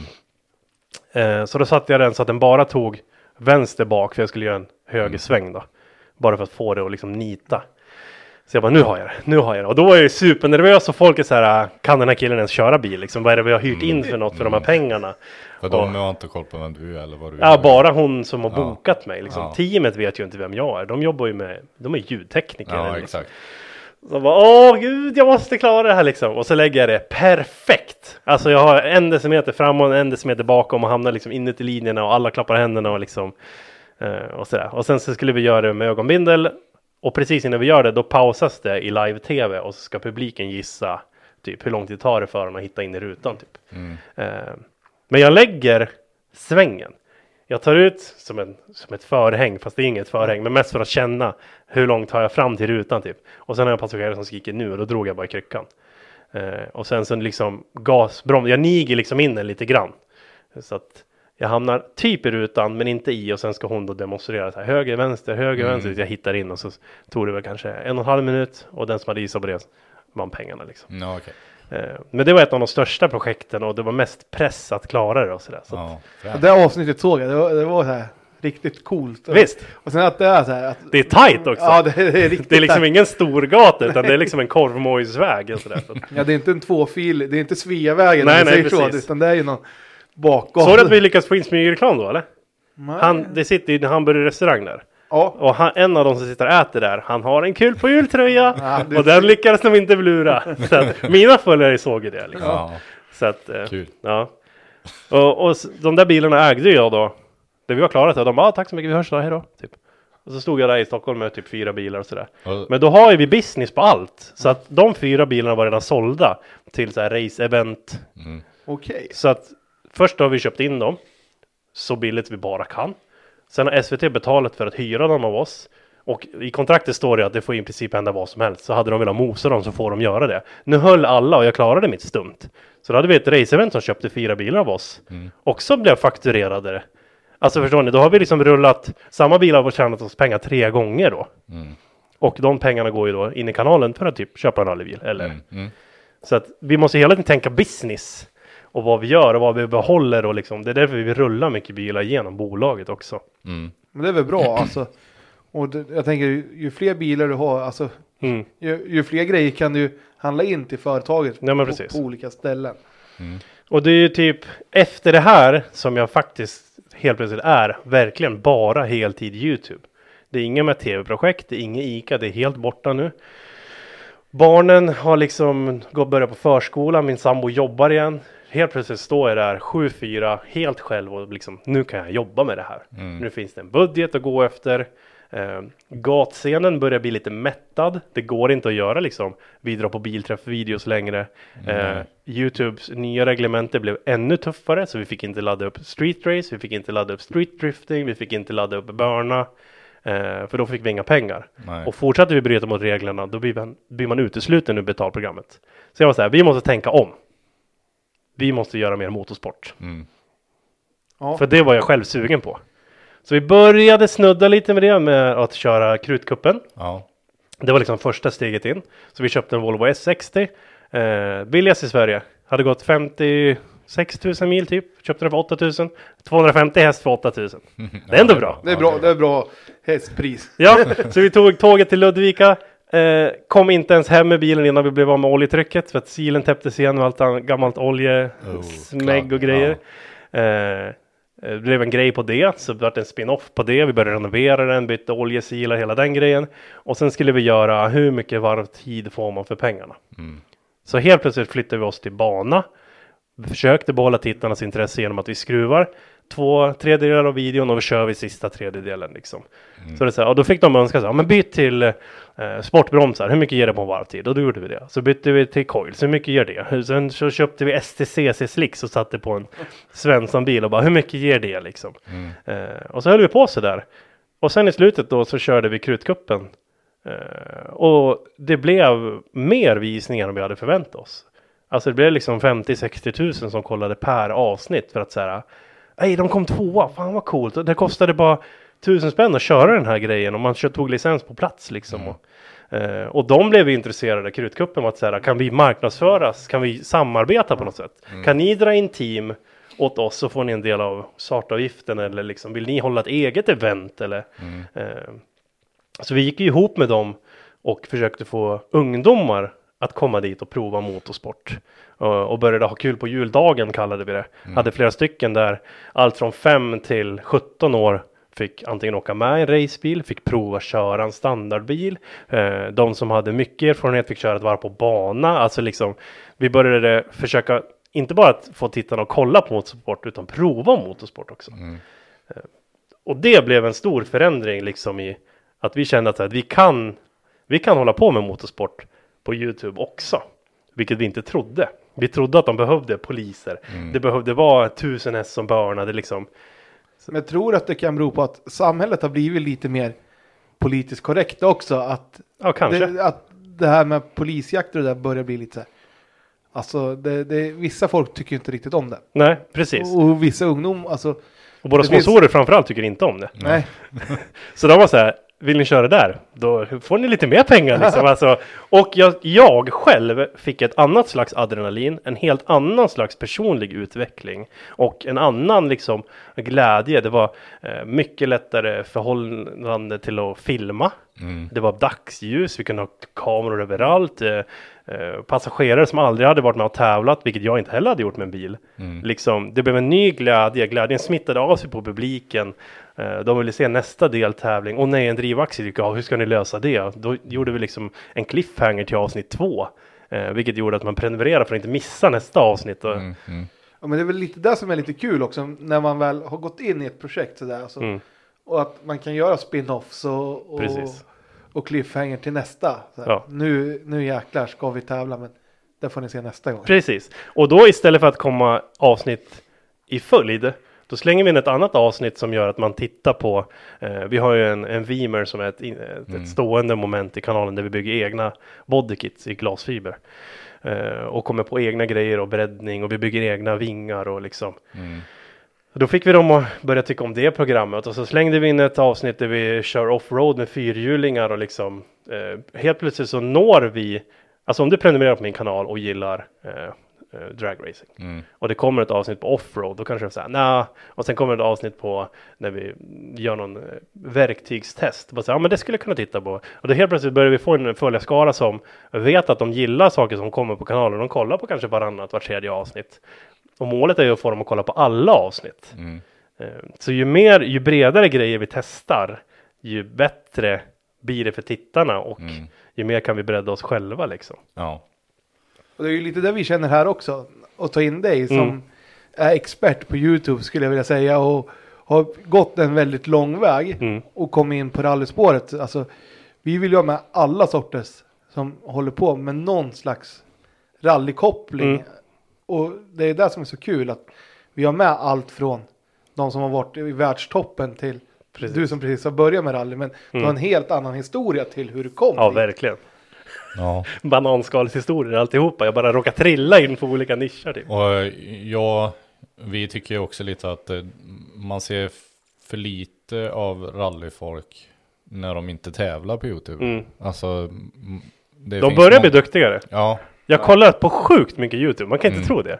Men alltså jag, eh, om jag inte jobbar då kollar jag på YouTube och min tjej kollar på, liksom på sina grejer. Eh, Det är liksom min tv. mm, Och även då innan jag själv höll på med rally så följde jag Tim Liljegren till Mm, exempel. mm. Jag kollade på eh, Robert, ja Robert. eh, rallybloggen eller vad heter Mm. det. Och, och du vet alla de här gamla Daniel Wall-filmerna och man är liksom uppväxt med det. Eh, Så Men att, man behöver ju mer. Det finns så många som... eh, verkligen. Så då är det nog nyttigt att höra lite hur man ska jobba med sin YouTube om man Ja. vill visa sin rallykarriär eller så. Så att efter vi hade testat Krutkuppen-grejen Mm. eh, så behövde vi ha nästa steg liksom. Eh, och av en slump så eh, taggade jag till min Liljegren i en story. Mm. Eh, alltså det var så här, för det gör jag ibland. Jag var så här, hej det här var fett kul, typ. vilken sjuk tvåhjulare liksom. Så taggade jag honom, så han bara så här, hej fan vad kul att du kollar på min kanal. Han bara, jag kollar på din kanal typ. Jag bara, va? Kollar du på min kanal liksom? Och så började vi liksom byta lite så här och han bara så här, fan ska du inte prova rally typ? Eh, och jag bara, alltså det, det står med på att göra för liksom det här året. Mm. Eh, men eh, jag bara, jag tror inte jag har budget för det. Eh, jag måste lyckas övertala någon sponsor att säga, men vi ska hitta på det här nu liksom. Eh, och, och så började Tim leta bil och jag började leta bil och han var så här, men vi försöker hitta någon riktigt billig wok bara så att du kan komma in i rally typ. Mm. Och så var det en ungdomsvok som såldes typ ganska nära där Tim bodde. Mm. Precis när Tim hade köpt sin 240 typ. Och han som skulle sälja den ville absolut inte vara med på YouTube. Men Tim ville. Så Tim bara, men jag kommer dit, vi kollar på bilen tillsammans. Mm. Eh, och så gjorde vi ett avsnitt på när vi köper en rallybil då. Mm.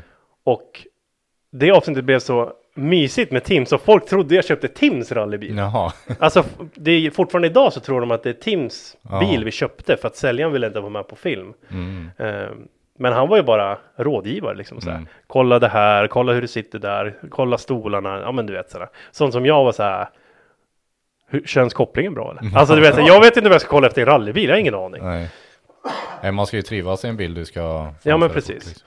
Eh, och sen då så tog vi licens, vi visar hur man tar licens. Vi tog eh, notkurs, vi visar hur man tar notkurs. Det för det är en del av kanalen. Att så här, okej, vill ni boka en rallykurs? Då gör ni det här. Mm. Så här går det till på rallykursen. Jag filmar hur, vad man gör. Vad behöver man ha med sig? Jo, men, och sen är det en liten uppkörning. Och då får man sitta och göra det här. Så här ser ett nothäfte ut. Alltså, min kanal är ju li- 80% så här do it yourself, lär dig Mm. och 20% underhållning på det. Mm. Och sen så tyckte Tim att vi skulle köra Novemberskölden. Och, Skitkul att se eh, alltså. och jag vet inte riktigt om jag var redo för det. jag var så jäkla nervös. Alltså det var helt galet. Jag kunde inte äta på typ tre dagar innan. Hade du varit så nervös när du skulle prova någonting av det Nej. andra du hade gjort? Nej. Eh, Men är det, är det prestationen i sig du känner dig stressad över eller allting runt omkring? Ja, det var allt. Eh, att jag inte riktigt var bekväm med, med TK och Mm. liksom. Eh, och att Tim är ju ganska så här. Mm. Äh, ja. Och så han bara, och så började han liksom när vi hade, vi skulle in i tidszonen, han bara, är det på den här minuten eller på nästa minut vi ska in och liksom, Mm. äh, de får vinka fram liksom. Och då vart jag så här, "Vad- vad- vad- ska jag ta på bältet nu? Eh, Måste jag, kissa? Jag måste kissa liksom. Och, eh, och han är ju så här kolugn, så här, "Ah, ja men nu ska vi köra, vi ska åka om 30 sekunder typ. Jag var "Ah, jag är inte beredd liksom. Eh, och eh, jag inte, vi hade väl känkt på ett däck åt fel håll, fel rotation tror jag. Mm. Vi hade ju eh, typ pyspunka vänster bak och du vet så här, allt sånt som jag men varför skulle jag ha kollat däcktryck på plats? Det har jag aldrig gjort i någon annan sport. Nej. Jag pumpar mina driftningdäck innan vi drar och sen är jag nöjd med det. Ja. Vi har liksom aldrig kört 265 år på drifting med där det måste vara perfekt däcktryck Nej. utan man har slagit i 2,8 bar för det släpper lättare då. Typ. Mm. Så att det stod, fanns inte ens på kartan att jag skulle kolla något sånt eller inte, alltså, jag fyllde inte ens på spolarvätska, ingenting liksom. Jag tankade. Mm. Och Tim, bara, Tim tror att jag har tankat Aspen, jag tankade vanlig 95 för jag tyckte det var för dyrt med Aspen. alltså. Mm. Så liksom allt sånt här som är självklart för de som kör rally Ja. hade jag ingen aning om innan. Liksom. Nej. Sen ska vi i alla fall ut på sträcka ett. Eh, och eh, jag började bli yr för att jag hade, jag hade så mycket adrenalin så att Ja, jag så såg inte längre klockan som räknar ner. Ja. Eh, och mitt kopplingsben började jag, så här, hoppa, så det var så här, i, kop- i benet typ. Och då började Tim bli nervös. För då började jag så här, shit vad fan har jag gett mig in på? Vem är det här? Vi hade liksom träffats en gång innan och nu skulle vi sitta i en rallybil ihop. Onotat. Eh, och så drar vi iväg. Eh, och sträcka ett då, den var ganska snabb. Så det var ettan, så var det tvåan, långkurva, trean, det gick rakt. Och då började jag säga, oh det går fort nu, det går fort liksom. Och det är halt. Så liksom kolla på Det mätaren. regnade ju lite på Ja. morgonen där. Gick typ 140-150 första 500 metrarna i mitt första rally någonsin typ. Och Tim liksom, uh, ta det lugnt, ta det lugnt. Det. För han vet inte heller vart det går. Han har ingen liksom ingen karta att luta sig Nej. mot typ. Eh, men han, jag tror han ändå kände till vägarna. För han var så här, här borta svänger det på liksom. Och, och sen i med fyran, vi kommer neråt eh, till en av de första liksom skarpkurvorna. Eh, och Tim bara bromsa, bromsa, bromsa och typ håller upp nothäftet att här, nu kommer det gå åt skogen. Jag slår i tvåan från fyran så arslet kommer ut, alltså full häng. Och så bara ventilstopp genom kurvan typ. Och hur mycket publik som helst. Alla kameror smattrar och de liksom, ja. Jag kände att sladda kan jag. Mm. Så jag gav ju på ännu mer och bara sparkade till på kopplingen fyra gånger till och tog världens liksom, snyggaste retur och åkte liksom bredaste bocken i den kurvan och alla du vet, alltså vi var helt överösta med videoklipp från följare och liksom folk som var så här Mm. shit vad han kör liksom. De flesta kanske hade försökt ta sig igenom ett första rally bara och, och då vart ju det adrenalinet och nervositeten till liksom pepp. Mm. Att säga det här är fett kul. Mm. Vi, var, vi var på plats 9 av 22 sträcka 1. Jag har aldrig kört rally innan. Men det, alltså, jag kan hålla med för jag åkte ju en veck, två veckor innan åkte jag min först. Ja, Alltså, det precis. här med adrenalinet, Mm. alltså innan. Alltså jag håller med, alltså man är så jävla nervös. Jag trodde jag skulle kissa på mig. Ja. Man Och står på där- riktigt alltså, att jag, så här, jag knep emot max och jag bara, det, det skulle fan kunna ta sig igenom alltså. Jag vet inte vad det är frågan om. Och man står där bara. Och sen nere, i- som i marknadsnatten, vi hade typ start 160. Alltså. Nere i Ja. start, tänk om jag inte kommer härifrån. Tänk, Ja. tänk om jag bara står på underredet. Vilken jävla antiklimax. Ja. Och sen första sträckan, ja det gick sådär. Alltså.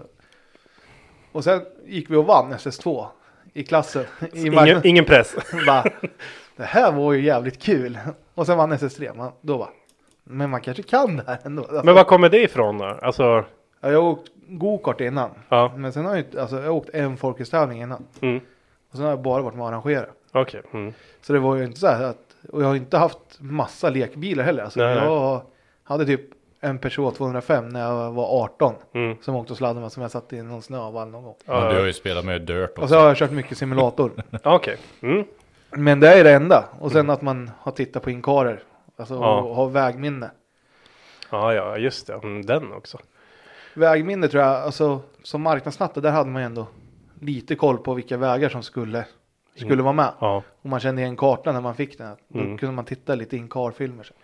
Och där tror jag, för, och sen lyssna på noter från tv-spel. Det var, mm, och sen när man kom till november, för då fick jag ju låna bilen i novemberskölden. mm, Och då var det onotat. Och där tror jag att man hade mycket, att man hade varit ute och titta och åkt mycket rallysträckor. mm, När man varit ute och titta och ska ut och gama och så. mm. Att man har en, en blick för vart, vart det är lite lurigt. Ja, precis. Mm. Men hur kände du när du kom i mål eh, första sträckan där då? Ja, det Fan, var, det... ja, det var det häftigaste jag hade gjort. Pepp, pepp, pepp. Och jag, jag svor och jag skrek och jag grät lite och jag var liksom Ja, det var det häftigaste jag hade gjort och, eh, och vi hade liksom, vi hade kameror i hela bilen och sådär. Ja. Och, och det, det klippet är nästan legendariskt ska jag säga. Mm. För att den glädjen är liksom helt galen. Och Tim var så här, vad är det som händer? Shit vad du kör liksom. Ja. Och den, det klippet eh, kom ju med i Bilsport också som en notis liksom att så här, två helt tokiga i en och samma rallybil liksom Ja, ute och öser i skogen och liksom ingen erfarenhet heller på förhand liksom så nej. och bara ja, järnet liksom och sådär. Ja, det, den lyckan såg man ju verkligen Ja, i klippet. ja, det var underbart var det. Det går inte att spela fram något sånt. Nej, Och sen, alltså det var ju ändå fem sträckor. Alltså hur laddar du om till nästa sträcka? Jag tänker det måste genom vara att inte äta moilla och yr. alltså det var hemskt. Då hade du ri- lite rutin i teko där inför nästa då. Ja, och jag kunde inte äta något. Jag var ju svinhungrig men jag mådde liksom illa. Ja, Eh, det var lika illa på SS2 där. Men då hade jag blivit, jag blev lite skrämd. ja. tog det mycket lugnare på SS2. För jag kände att så här, man naggade på något dike och man liksom, man körde nog lite över sin förmåga typ. Så eh, vi tappade jättemycket fart. Jag vet inte, vi fick typ tid 14 eller något på SS2. Eh, tog i, då var, det var inget speciellt alls. Bara kameran funkade inte heller på SS2 har jag för mig. Eh, och så, Ja, så för- inget lirade liksom. Så vi klickade igång och så hörde jag i bakgrunden hur det slog av. Mm. Och det kopplade från i intercomet för den går liksom igenom. Mm. Så allt var så här, nej det var inget bra flow liksom. Eh, jag tyckte inte bilen kändes hundra. Uh, den kändes lite slö liksom på Mm. höga varv och sådär. Eh, För den var också rätt snabb den sträckan han för mig. Tvåan. ja, jag tror också det. För Tims bror körde ju och han fick ju liksom jättemycket bättre tid än vad vi hade. Mm. Och sen service va? Nej, Eh, tre sträckor sen. Så. Var det tre stycken? Ja. Och på tredje började han gå varm. Då började tempmätaren stiga. Mm. Eh, och, eh, men den sträckan kändes bättre. Eh, och då ringde vi in till eh, service. Jag hade med mig en mekaniker från Mekonomen, Persa. Mm. Eh, och sa att det kokar så förbered med glykol och liksom vad det nu kan vara. Eh, så vi kollade liksom och det enda vi såg det var att expansionskärlet lutade ner ganska mycket så avluftningen funkade liksom inte. Mhm. Så vi stripade upp det så gott vi kunde liksom i huvudgångjärn och grejer så att den skulle sitta rakt. Eh, fyllde på glykol och, och rullade iväg igen till sträcka fyra. Ehm, men då redan i line-upen så kokade det. Oj. Och Tim bara, men det ska inte behöva vara. Då hade vi full fläkt, full elfläkt, alltså full värmekupén bara för att ens liksom kunna komma ut på sträckan typ. Mm. Ehm, men sen när vi väl körde då tyckte vi det gick liksom okej med tempen ändå. Ehm, Ja, det blir lite fartkilning också. men det var också så mycket att tänka på då, då bilen Mm. kokade. eh, Man tappar och, fokus Ja, lite. precis. Och det är det farligaste man kan göra i rally. Tappa fo. Ja. Alltså, Och då började jag typ kolla på tempen och Tim bara kolla på sträckan, kolla på vägen liksom. Mm. Och jag började fippla med vindrutetorkare och, och han bara alltså skit i det där, kör Mm. bara liksom. Och jag bara men nu ligger den bättre på tempen typ och han bara titta på vägen liksom. du behöver inte, håller det så håller det liksom. Ja. Ehm, men vi tog oss i mål. Och jag tror vi blev 9 av 20 kanske. Eller 11 eller något sånt där. Det var ingen superplacering och det var inte asdåligt utan det var liksom Mm. ett genomfört rally. Mm. Men var det det roligaste du hade gjort Ja, det var det lätt. till, till dags datum Ja. då? Säg. Det var Mm. det. Ja, det var mest adrenalin och det var liksom den, det, liksom, det var som bygga upp. Vi bodde på hotell innan och det var liksom första gången jag skulle besikta en bil och jag hade inga papper i ordning och liksom jag var ju skitnervös och, och Mm. det syns på Youtube också liksom att jag var det. Men också hur skönt det var efteråt. För jag tänker du har ju ändå åkt lite bilar med lite mer maskin Mm. och, och som du sa med, ska, eller med Mm. driftingbilen ner på Gröndal där Mm. att bara och sen bara våga kliva på med. Ja men precis. Det måste ju vara en annan adrenalinkick. Ja verkligen. Och det här var ju liksom lite det här grund, att man har sladdat mycket gamla originalbilar Mm. och man vet liksom Ja men om det inte riktigt går som jag vill, sparka till en gång på kopplingen, lite, lite broms och lutar den upp sig. Alltså den, den grunden fanns ju i kroppen även om jag inte har kört rally innan liksom. Mm. Eh, och, och jag var nöjd över, över bilen. Och det var ändå mycket bil för pengarna. Så Wok är ju inte dyrt om man jämför med. Alltså det är ju vad en Det är på 940 med. Turbo kostar idag. Alltså Ja. en gat Ja. liksom. Sen kan man ju köpa en jättefin 940 Wok eller Mm. de är ju Mm. kostar Ja, säkert de- 100 eller, ja, eller mer. lite. Men eh, Man, man måste ju börja någonstans. ja, men precis. Alltså det var eh, grymt. Och kände ju direkt att jag ville köra mer liksom. Mm. Och det gjorde vi också. Mm. För vi körde väl, Eskilstuna-gropen veckan efter va? ja, det var på en gång va? Ja. kokade redan i, på besiktningen gjorde det. Hade Eh, du hunnit kolla vad nej, det var? nej, nej. Återigen där, jag är ingen materialare utan Nej. jag kom hem och bara så här, men jag lät den stå på tomgång. Vi justerade tändning och höll på tror jag. För vi var inne på att tändningen stod fel så att den gick varm Mm. tack vare det. Mm. Och jag tyckte att jag fick till det bra, ställde den på, vi pratade med, heter de, Toto de här som bygger Volvo-motorer uppe i, eller Knuttes motor de här, Ja, Mhm. uppe i Värmland typ. Arvika. Eller Ja, där någonstans. Mm. Och han bara, men ställ den på de här graderna på det här och liksom gör det här och vi bara, ja, men vi gjorde det. Leo. Och körde Eskilstuna. Och det bara sprutade glykol varenda varv vi körde. Det bara, i framskärmen var så här pelade ut liksom och vitrök gjorde han och liksom. Men hade du samma nervositet när du var inne på en bana? Eller kände du att det var Ja, mer- fast jag var mer pepp. Ja, och det lite så- mer arg typ. Ja, jag tänkte säga, man, där känner du kanske mer trygg för det blir ändå en Ja, bana att åka. precis. Och så man kan gå innan Ja. och sådär. Och eh, inga träd som skymmer. Jag vet hur det ser ut efter varje böj. Ja, Och eh, körde av efter 23 meter typ. Rätt upp i vallen bara. Det bromsade ingenting som jag hade tänkt. Men det var rätt eh, tråkigt väder va? Ja, ösregn tror jag det var. Och Tim bara, ta lugnt. Han bara kände att jag var liksom helt överladdad. Och det sladdade höger, vänster, höger, vänster. Istället för att åka liksom smart, åka Ja. linjer. Ja. Så var det bara järnet hela tiden typ. För att jag ville så gärna Ja. liksom att det fanns en, jag tyckte ändå det kändes så här, potential att vara snabb. Mm. Eh, men jag körde bort mig ganska mycket där och vi fick skruva efter varje körning. Det var i med ny glykol och försöka hitta varför det var problem och vi höll på med termostater och plockade ur och liksom. Mm. Och där då, när du, som där, när du måste lägga massa tid på bilen. Jag kan Mm. tänka mig att det kommer massa fans. Ja, precis. När, när du är sådär iväg och ska tävla Ja. också. Alltså, hur är balansvägningen då? Är du fortfarande här glada Adam? Eller? Jo men det är jag ju. Alltså det spelar ingen roll hur dåligt det går, jag är ändå Nej. glad. Och fansen är ju de som gör, alltså de som står där och tittar eller vill ha en autograf eller de i princip betalar ju för min rallybil. Alltså Mm. för att jag ska kunna göra Ja. det där. Så att det är ju bara, och då hade vi även ja, med mina fotografer med på plats. Så då var det liksom ett kamerateam också som följer allt som händer liksom. Och jag var så här, får jag åttans ring typ? Och så står det en, en som filmar i vägen och jag bara så här, ah fan! Liksom man vill ju hinna och så Tim bara, jag ska starta om en kvart typ. Och jag bara, men jag måste äta en korv, jag kommer Mm. dö annars liksom. Och allt ska ske samtidigt typ. Och han var så här, "Äh, vi kör bara liksom. Skitsamma. Mm. Ehm, Och sen på med all säkerhetsutrustning. Det, Ja. det tar ju sin lilla tid det också. ja. Även fast man har tränat på att sätta på sig så tar det ändå. In och ur bilen tar ju Och jag är så sin tid. ovig. Jag har, jag har två diskbråck också. Ska jag in Mm. under mitt nät och det var... Ah. Usch. Så jag var så här, nu är jag här inne, nu sitter jag kvar. Nej, men den gick inte så bra den tävlingen. Jag vet inte vad jag blev ens.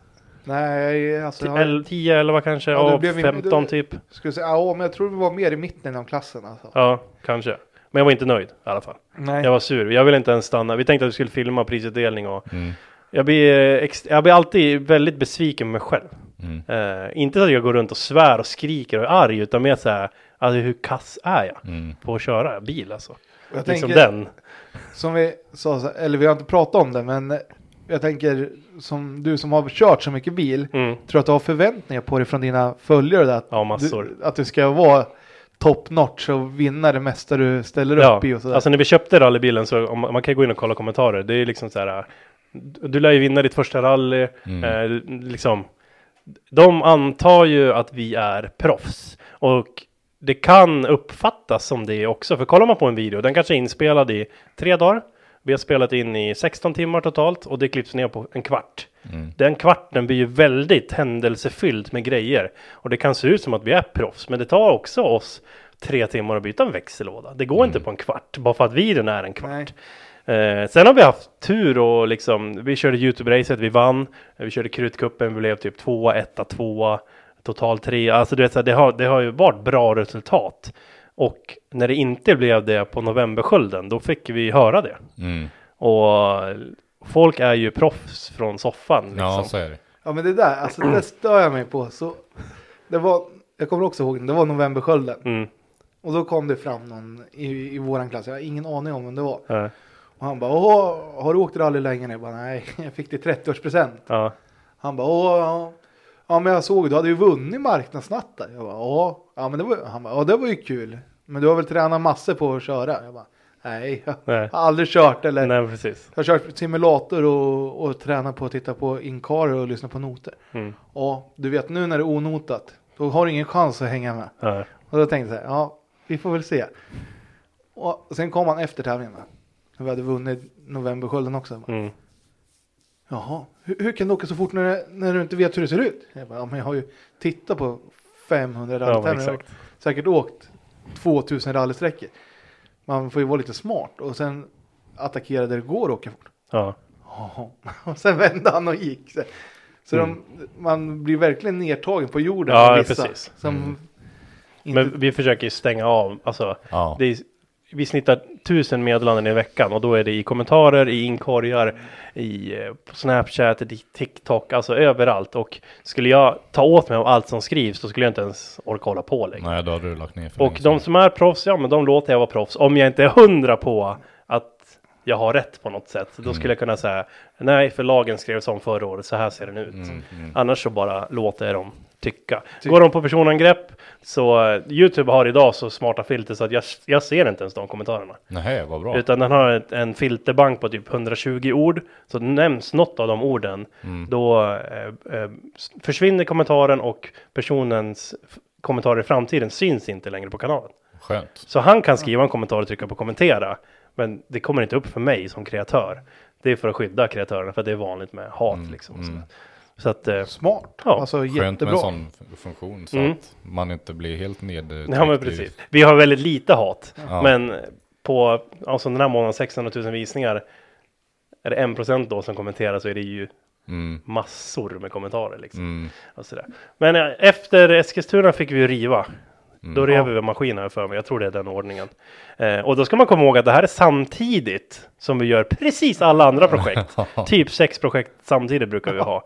Eh, och sex budgetar som ska dela på varandra och, och sex tider som ska dela. Och det kan ju vara att vi har ett avtal med en sponsor som vill att vi visar upp Eh, säg däck då som exempel. Och hamnar vi i ett motorhaveri och behöver släppa det avsnittet så blir det liksom fel ordning.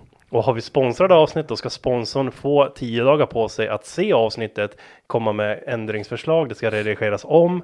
Eh, så att vi ligger ju långt före i tiden jämt. Och liksom det, det är en stor process. Vi kan ta det lite mer djupare sen med hur själva skapandet går till. Men jag vet att när rallybilen rasade så rasade våran dragbil samtidigt. Ja, jag tänkte säga, var det något mer som Det var alltså allt rasade på en och samma vecka typ och jag var så här, vad är det som händer? Och Du bara, nu har jag film, helvete. filmmaterial för ett halvår. ja men typ. Och sen är det ju så att allt som sker är ju alltså mitt jobb. Mm. Så är det något som rasar, ja då är det det som sker och då spelar vi på det. Eh, för jag vet att dragbilen rasade, eh, vi rasade lådan på en manuell Passat, hur det ens är möjligt. Eh, och sen så rasade rallybilen och sen så rasade oljepumpen på Passaten i veckan efter vi hade lagat den. Och det var bara så här, allt bara Ville jävlas. Ja, exakt. Eh, vi gjorde allt i ordning, toppen och grejer. Topplockspackningen hade gått på rallybilen. Så hade vi kört två tävlingar med det. Så vi fick ju ta ur lite gods och liksom rikta upp det där och, och, och fixa till det. Eh, och vad körde jag ens sen? Jag har kört fyra tävlingar tror jag. Så var det väl, ah, halst, så bytte du Bru- fjädring va? Ja, Så åkte du Halsta, eller vad säger nej, jag? det var tvärtom. Först Halsta, sen MS. ny fjädring och sen Eskilstuna igen va? Ja, Eller? Gropen. Alltså, ja. Nej, ja, vänta nu. Sen november, då, då har du åkt fem. Ja, det, det är så mycket som händer i mitt liv. Alltså. Men för du åkte, Ja, ju, kanske. du åkte ju, där du åkte av vägen Ja. i, i Brukssvängen. Ja, och då hade vi sönder fjädringen. Ja. Och så kanske du åkte gropen och så åkte du novemberskölden igen. Så måste det vara. Skulle jag gissa på. Ja, det måste vara det senaste vi körde. Det tror jag. Vid Bruksvängen gick det bra. Mm. Och det är hemma, hemmatävling. Mm. För den grusvägen har jag sladdat massor med gånger. liksom när man var kunde du. 18 och sådär. Ja, vilket gjorde att jag tänkte att nu ska jag vara riktigt snabb. Ja. Eh, så vi, efter första sträckan så gick vi in på en fjärde plats. Och jag var så här, jag skulle kunna stå på pallen liksom. Eh, och ska ta i lite till bara för att komma ner på en tredje plats. Mm. Eh, och det har jag fått höra att det är ett nybörjarmisstag. Mm. Att försöka ta i mer än vad man redan... Man, man kör ju alltid sitt bästa. Jag vet inte vad Ja. grejen är, att man ska ta i mer. Eh, och får lite för mycket fart över ett krön. Eh, så det är krön, höger typ, fyra omgående, vänster två. Eh, så när jag kommer in mot den här högerfyran så har jag för hög fart och precis när hjulen lättar i krönet så lå, rå, låser jag upp alla. Mm. Eh, och så rattar över för att ta retur på vänster två. Och returen kommer då för tidigt när hjulen börjar rulla igen. Mm. Eh, så att jag svänger redan innan kurvan är, är där. Mm. Hamnar i diket, slår i liksom sån här bergs... Det sticker liksom ut. typ. Ja. Och blir hängandes på diffen. Mm. Så det driver ju inte. Mm. Så att det, och då var vi ståendes i innerkurvan på liksom Mm. den sträckan som jag tänkte jag skulle vara bäst på. Mm. Men det, det där är en klassiker i rallysammanhang. Och ingen publik heller. Det är många som har skrotat på sin hemmaväg. Det är, Ja. det är sen gammalt. Och då var jag, ah, då var jag förbannad. Jag ville inte ens. ja, jag var så jäkla besviken på mig själv och du vet så här. ah, Ja. Men du kände fortfarande att du ville utöva rally fortfarande? Eller? Ja, Ja. Det går över det också på Ja. en halvtimme. Till att jag skäms och sen så är det bara så här, ah, ja nu spelar vi på det här bara liksom. Ja. Och bilen, den var ju hel. Vi Ja. drog, det var några fyrhjulingar som drog upp oss i diket när rallingen, eller tävlingen var över. Mm. Eh, och då hade det gått åt en fälg och ett fjäderben typ. Det var det. Mm. Och hjulen stod lite konstigt. Det var skönt att det bara var så lite. Jag har aldrig haft någon sån riktig skrotare. Nej, Det låter som att, att Nej. du har skrotat rejält. ja det. Jag skulle, det var en kompis som sa, ja men kan vi inte åka Gnesta nu i höstas? Mm, Och då fick jag ju låna den där Astran jag hade lånat innan. mm, Men eh, sen efter SS2, då, för det var inga live-tider eller någonting, så man hade ingen koll. Men då sa de i, i vi hade start nummer fem. Och vi var, var vi, vad var sju eller åtta. mm, Och då var det alla A, B, C-förare ihopslagna. mm. Och de bara, ja men du är tre efter han. Han eh, som hade startnummer tre. Och så är du tvåa i klassen. Då är det här. Då vill man ju veta. Man är Ja. inte nöjd med att bli tvåa.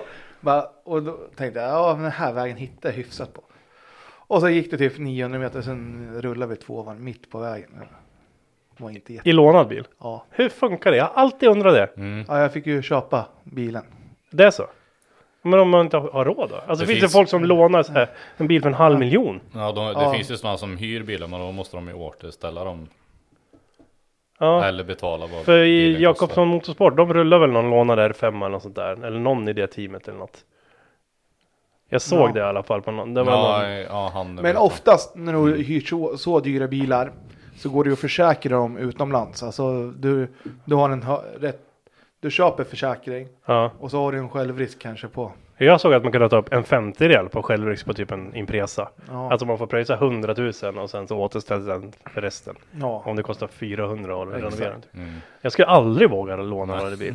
det är därför man lånar. Nej, Jag lånar inte ens mina kompisars bilar Nej, som men är det är ju- 1500 Nej. självrisk. Oftast är det ju sådana som har pengar eller Ja. vet att det kommer lösa sig finansiellt. Alltså jag är så imponerad av dem, typ Jakobsson Motorsport, jag följer dem på Youtube. Ja. Som har liksom ett garage med Mm. fyra bilar, en miljon styck liksom. Mm. Jag bara, fan vad jobbar man med då? Då jobbar man inte med Youtube. fan, det kan jag säga. Nej. Nej, men sen sköter de ju mycket bilar åt andra också. Ja, Åt de här lite äldre herrarna som Mm. köpte R5 också. det är en cool, cool bransch. Ja, det är riktigt cool. Eh, ja men Brukssvängen gick åt pipan i alla fall. Mm. Och- Du hade ju, du, jag såg ju, du hade ju åkt fyra tävlingar kom jag på. Du åkte väl morgongåva i våras i Sala. Just ja, där också. Ja. Då var, och då har jag en anställd som heter Gustav. Det var hans första Mm. tävling. Så jag var så här, nu är det arbetstid, du ska sitta i den här rallybilen liksom. Så han bara, "Ja, fan vad coolt liksom. Vad eh, och så bara, typ 500 meter, han bara, det går så jävla fort.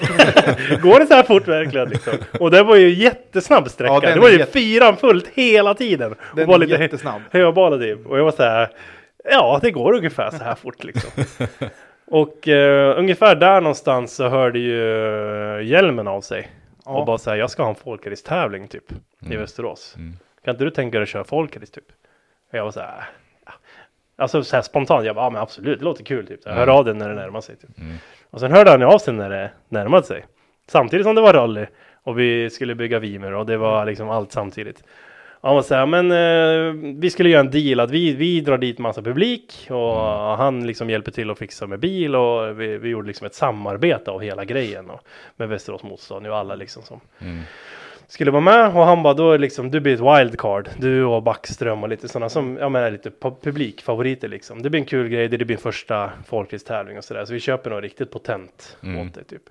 Eh, så vi var nere i Taberg och köpte någon sån 245 Mm. som var riktigt eh, rapp Eh, så eh, vart det helt plötsligt att vi byggde liksom lite folkrace på kanalen det vart en ny målgrupp där folk var så här oh vad är det här spännande vi tog licens och Mm. Eh, och så var det dags för tävling. Och eh, jag kunde inte äta, jag var nervös. Eh, mådde illa, hela Mm. den grejen. Eh, och eh, kör typ wet slicks fram och spritt nya elit bak. Och alla, alla i depån var så här, du, man, kan, man kan inte köra den här däckkombon. Du kommer köra bort dig direkt liksom. Och så här. Och jag var så här, varför skulle jag inte kunna köra den här? Jag körde den när jag tränade här. Så Mm. liksom. och, och vi var de enda som körde på de däcken i alla fall. Mm. Eh, och eh, starten går första heatet, första gången någonsin i folkrace. Och jag tror att jag är trea i väg in i första böj. Och lyckas komma om så jag ligger tvåa typ. Eh, och bara kör så hårt det bara går liksom.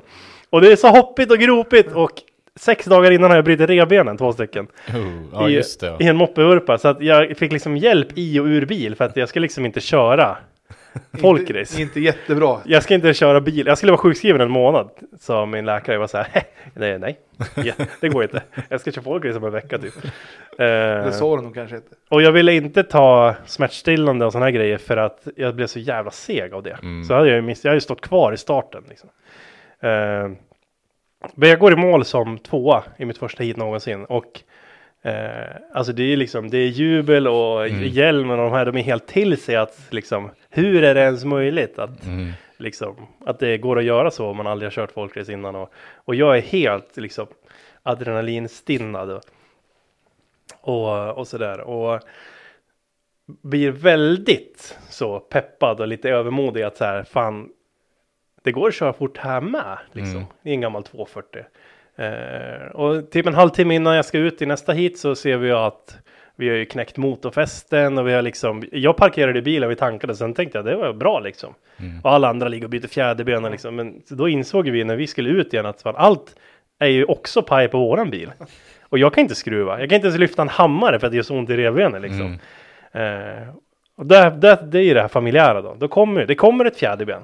Någon liksom går och hämtar sitt fjäderben. Mm. Och en annan bara, men jag har en svets. Vi svetsar åt dig och vi byter åt dig och liksom hela den grejen.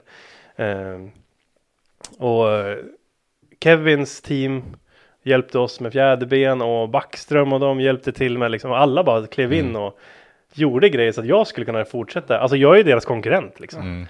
Eh, och sen dags för hit två då. Eh, och precis innan jag rullar ut, när jag står på startplattan, då får jag lite tips om hur man blir snabbare i starten. Hur man ska ha kopplingen och hur man liksom har lite dragläge och hela den här grejen. Och ja, först iväg. på, på liksom andra hitet. Mm. Och eh, håller ledningen ända in i mål. Alla varv. Eh, det var väl någon dörr mot dörr när jag eh, var övermodig i alternativspåret och sådär. Men hela vägen in i mål och ännu mer adrenalin än vad jag hade innan liksom. Och helt liksom. Jag gjorde- gillar att skrika på mig själv. Då gjorde det inte så ont i revbenen längre. Nej, jag kommer inte ens ihåg att jag hade några revben till. Alltså det var helt galet. Och liksom in i, ja, förbi målflaggan. Full poäng då. Eh, och Gurra som filmar åt mig var också helt till sig. Han bara, vi, vi, vi ska ta hem det här. Så Mm. det här nu, nu ska vi visa världen att vi kan köra Volvo liksom. Ja. Ehm, och igen då, trasigt fjäderben, eh, vänster fram. Eh, så vi får låna till. eh, dämparna har gått av, de har kommit upp genom tornet och liksom allt är trasigt. Mm. Så Svensson som var med och ställde in förgasarna Eh, la sig ner i leran och bytte dem liksom i ösregn. Stolsfästena hade vikt sig. Oj. För att vi hade hoppat så mycket. Och jag väger ganska mycket och jag sitter ju alldeles så långt bak säger folk. Mhm. För hur man ska sitta i motorsport liksom. Mm. Så att fästena hänger liksom över golffästet. Så de vek sig helt enkelt. Eh, så då sprang vi till, vet du om M-limits? Mm. Eller M-lim- jag vet inte vad man säger. Ja, Emily Miss tror jag. Och bara, har ni stolsfästen till 240? Han bara, men jag har typ ett par kvar här. Jag bara, jag måste ha dem typ. Återigen, folk svetsar i dem åt mig liksom och bara så här, jag bara, ni behöver inte ställa in stolen. Alltså få bara i den igen. Mm. För att, nu vart man ändå sugen på att, för först tänkte jag, vi ger upp. Alltså det är inte värt att hålla på så här mycket typ. Och sen så när folk hjälper till, då bara, okej, vi ger inte upp liksom. Och vi lånade någons eh, dämpare, så vi körde två dämpare för att det hoppade så mycket och grejer. Ute hit nummer tre, vinner igen. Eh, och eh, ja, det är farligt att vinna sådär mycket. Ja. Man får ju väldigt mycket självförtroende liksom. Eh, och det var en två dagar så, så det där var ju första dagen. Eh, och då fick vi byta fjäderben igen. Eh, och då bytte vi tillbaka till det första fjäderbenet, för det var R-dämpare. Mm, mm. Och så satte vi på extra dämpare på länkarmar och grejer. Vi preppade så mycket vi kunde. Fortfarande samma däck. Wet slicks fram och eh, Elite bak och grejer. Mm. Bara tankar Men upp man, den. man kan ju inte köra så. Nej exakt. Det är ingen som skulle köra på de däcken där liksom. Hur många var det som gjorde det där på söndagen sen då? Nej det var fortfarande ingen. Nej, för det var väl ingen som hade några sådana gamla jättemjuka slicks fram liksom. Och, eh, och på söndagen då regn. Eh, hit nummer fyra. Eh, ganska vassa med i det hitet. Eh, så att när vi åker i avstarten då är vi fyra i bredd in för första böj liksom. Och eh, då fick vi stångas ganska mycket där. Vet jag. Det var ganska, det var mycket hopp och krock och det var liksom första gången jag kände att eh, okej det här är svårt. Mm. För att nu fick jag inte åka det spåret jag ville, jag fick åka ytterkurva, försöka liksom hämta fart där. Jag fick ta eh, vet du alternativet tidigt och sådana här grejer. Eh, men eh, lyckas till slut. Jag blir vänd i målböj blir jag. Mhm. Eh, och tänkte att så här får han inte göra. Alltså då blir jag liksom arg. Och, och så försöker man, för man, jag frikopplade direkt för jag tänkte att jag ska inte döda maskinen för den var jätte, Mm. det var segt att starta om. Mm. Så vi båda snurrar och hamnar liksom dörr mot dörr. Det är långt ner till trean så det är bara han och jag där liksom. Så då blir det då liksom street race på målrakan. Ja. Båda vände runt och, och jag bara höll pedalen i botten. Jag lyfte inte ens när jag slog i tvåan utan jag bara höll så man hör bara ventilstopp så liksom. och tog den då med kanske 10 meter då. Mm. Och han visade sen att, så här, att han gjorde fel. Mm. För han var liksom inte förbi. Så hade han gått om hade väl han säkert fått svart. Mm. I och med att han liksom tryckte bakskärm eller något sånt där. Vilket gjorde att vi hade högst poäng inför A-final va? För det måste vara hit fem. Eller är det fem hit och sen A-final? Jag vet inte, jag kommer inte Det ihåg. brukar vara fem hit men Ja. Vi hade i alla fall högst poäng och Ja. fick välja spår och hela den grejen. Och eh, det var ingen kul alls att köra A-final. För det första kör man den typ sist. Mm. Så måste gå och vara nervös hur länge som helst. Eh, och i line-upen så började den så här, py, py, py, py, i förgasarna. Eh, och jag var så här, alltså det här kommer aldrig gå. Jättemycket adrenalin så jag typ försöker, jag ser inte ens rödlampan nästan för att det är liksom, Mm. och de håller oss ganska länge för det var rull Mm. eh, hitet innan. Så jag har stått där länge och liksom blivit jättenervös. Det blir grönt och jag är typ fyra i väg eller någonting. Och skriker av ilska när jag slänger i tvåan typ. Jag bromsar för tidigt av någon anledning. Jag bromsar liksom 10 meter innan alla andra. Jag vet inte varför. Alltså var liksom, jag tappade min motorik helt och, Mm. Och liksom redan i hitet är frustrerad över att det inte går som jag vill. Och jag tycker att det sladdar jättemycket och liksom jag får inga bra spår och eh, ja, jag hamnar femma va? av sex tror jag. Men det är ju väldigt bra presterat. Och eh, när jag går i mål så vrider jag bort huvudet från publiken för jag vill inte, jag vill inte ens se någon. Jag vänder mig om och stänger av kameran för jag vill inte att, jag vill inte att det rullar eller någonting. Nej. Och så, innan då har jag sagt åt Gurra att du ska filma vad som än händer för att Ja, det är bra content ja, typ. går det dåligt filmar vi det, kraschar jag filmar vi det liksom. Så jag kommer in där och han filmar ju och jag är ju bara Alltså jag hatar ju min prestation. Ja. Hur kan man köra så jäkla dåligt liksom? Eh, så jag bara, jag kommer inte ens, jag kommer inte säga någonting sa jag bara till honom. Och först satt jag kvar i bilen. Jag ville inte ens, alltså jag var så jäkla besviken var jag. Och ja, jag höll mig undan ganska mycket tills det var prisutdelning. Mm. Ehm, vi fick jättemycket liksom beröm och så, absolut. Och Hjelm var så här, han bara, du blev femma i en A-final. Du hade liksom kunnat åkt ut på en gång. Du borde se att det gått bra. Men det tog ganska många dagar innan jag insåg att det var liksom, Mm. ja, det var bra kört och det var liksom mycket som hände. Och det var typ budrekord på bilen och sådana här grejer. Mm. Den var ju jättevälbyggd, ny, fin, svinmånga la ju bud. Vi la också skyddsbud, men det hjälpte ju inte liksom. Och, så. Och försökte även då, där ska man också då försöka tänka så här, okej nu ska vi göra bra content, så nu ska vi visa hur det går till med budgivning och nu ska vi så här, fast du var ju frustrerad och liksom så vi vann ju extrakt och generör för liksom mest bud och vi vann förgasare för liksom bäst prestation. Alltså det var massa grejer som var bra. Men jag var så sur på plats så att jag liksom tog inte åt mig riktigt av det där. så kan det vara. Ja. Så är det när man är tävlingsmänniska. Ja, fy fasiken alltså. Eh, Och när det har gått bra och sen gör man sin sämsta prestation när det gäller som mest. ja, då- det är då man vad, blir sur. vad är det frågan om liksom?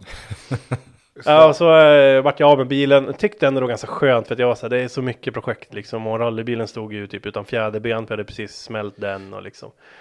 Eh, så ja, sen blev det mer rally då.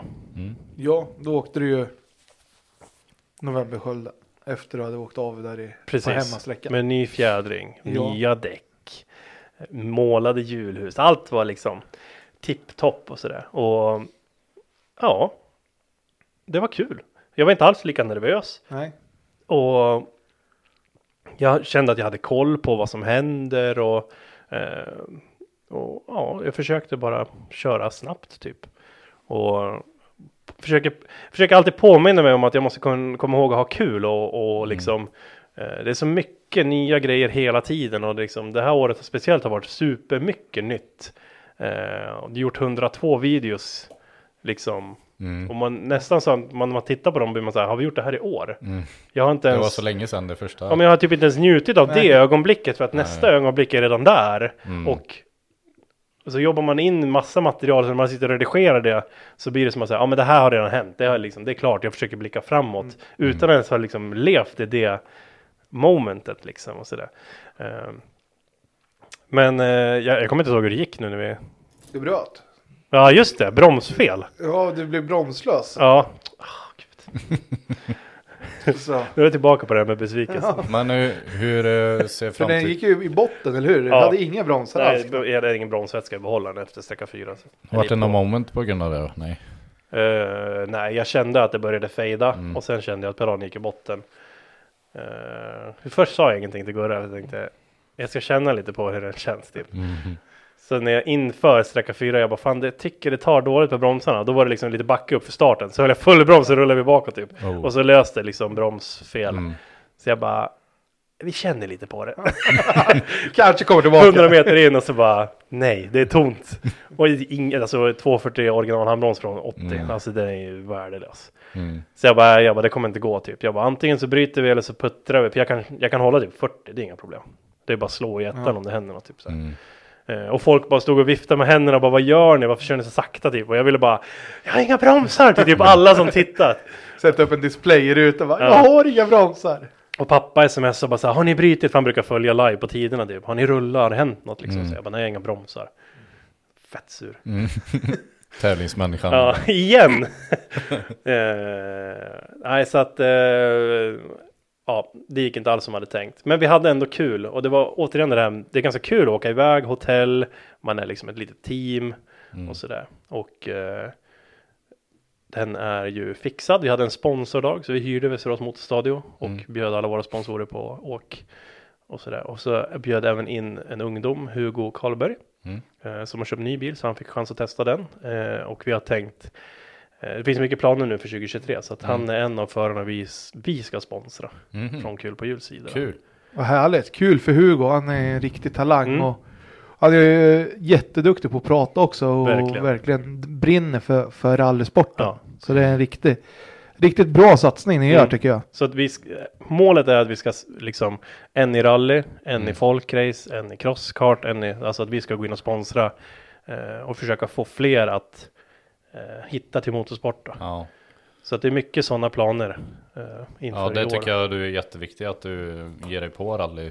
För din följarskara är ju oftast ung, Mm, yngre. Och Mm. man märker i rally att de yngre börjar försvinna mer och mer. mm, i alla sammanhang. I, Tim har ju också mycket bra idéer där att, Mm. man, ska- att vi ska hålla i egna mm, förutbildningar för att få dem att komma. ja, Eh, att det kan kännas lättare att ta en licenskurs hos någon som de känner ju känner- mig. Ja, exakt. Liksom. Eller Tim. ja precis. Eh, och sådär. Eh, och jag fick ju till mig då ah, efter vi hade tagit folkrace-licens tror jag det var. Mm, Så eh, den videon, eh, alltså det var typ 22 nya som anmälde sig dagen efter vi släppte videon att de ville ta licens. mm, Bara för att vi hade gjort det. mm. Eh, och sådär. Så att. Jättebra. Vi hann ju köra en till folkrace-tävling och det är ju typ det sista som hände i motorsportåret. Ja, Eskilstuna. Mm. Lucia, Lucia-rullet. Ja, Eller eller lusse- lusserullet ja. va? Precis. För, eh, och då gick jag in med så här, vi ska inte åka material alls den här gången. Mm. Utan, för det var så många som tyckte att det var så. Så jag var så här, jag, är, kan jag köra bil? Mm. Alltså, vi måste köpa något som de flesta åker med liksom. Så vi fick tag i en gammal Westling 240 som såg ut som skräp. Och, och hjulvinklarna var helt, alltså den var så slut. Eh, och då hade vi eh, Mekonomen som sponsor, så de var så här, men här är lite delar, det är klart ni ska ha delar till den där och byta här liksom. Eh, och då var folk så här, ska ni byta delar på en folkracebil typ? Ja men vad, vad ska jag, ska man inte göra det eller vadå? De bara, nej man byter inte. Jag bara, men spindelledarna är ju slut. De bara, ja men det är bara att köra typ. Mm. Ja men, men då får jag ju skruva på plats i ösregn, det vill jag inte göra, för de kommer ju gå av liksom. Men det där, är, alltså, vissa har jättefina folkracebilar när Ja. de kommer dit här. Men vissa tror jag har halva grejen. Det är att byta när det väl När det går av. Ja men då får man ju bryta hit, då Ja. tappar man ju de poängen Ja. liksom. Eller så här, precis in, alltså. Det ska vara den här stressmäcken på plats. Svetslopparna glöder när Ja. man linar upp liksom. Och sådär. eh, Men jag tror att det är lite så här, folk till folk. Alltså vissa, vissa vill ha det så. Det, Ja. det, det är folk. det är väl en del av det kanske. Ja, kan vara så. Och vissa är så här, gör förberedelserna hemma. Ofta så exakt. är det ju kanske de som går lite längre i, i tävlingarna. Ja, jo. Och vi hann ju till och med träna två gånger. För Mm. att första träningen fick vi bryta efter typ ett halvt varv. Eh, för att allt gick sönder. Ratten lossnade och generatorer gick sönder och bilen dog och det var alltså allt hände. Eh, och andra gången då eh, tappade vi motorn. Alla motorfästen gick av. Eh, Oj. jag körde också mitt hårdaste på träning för att det skulle gå sönder där typ. Ja. Och det började vevhusa och djävulskt och det blårök och jag var så här, ah, nu har vi nog tränat klart liksom.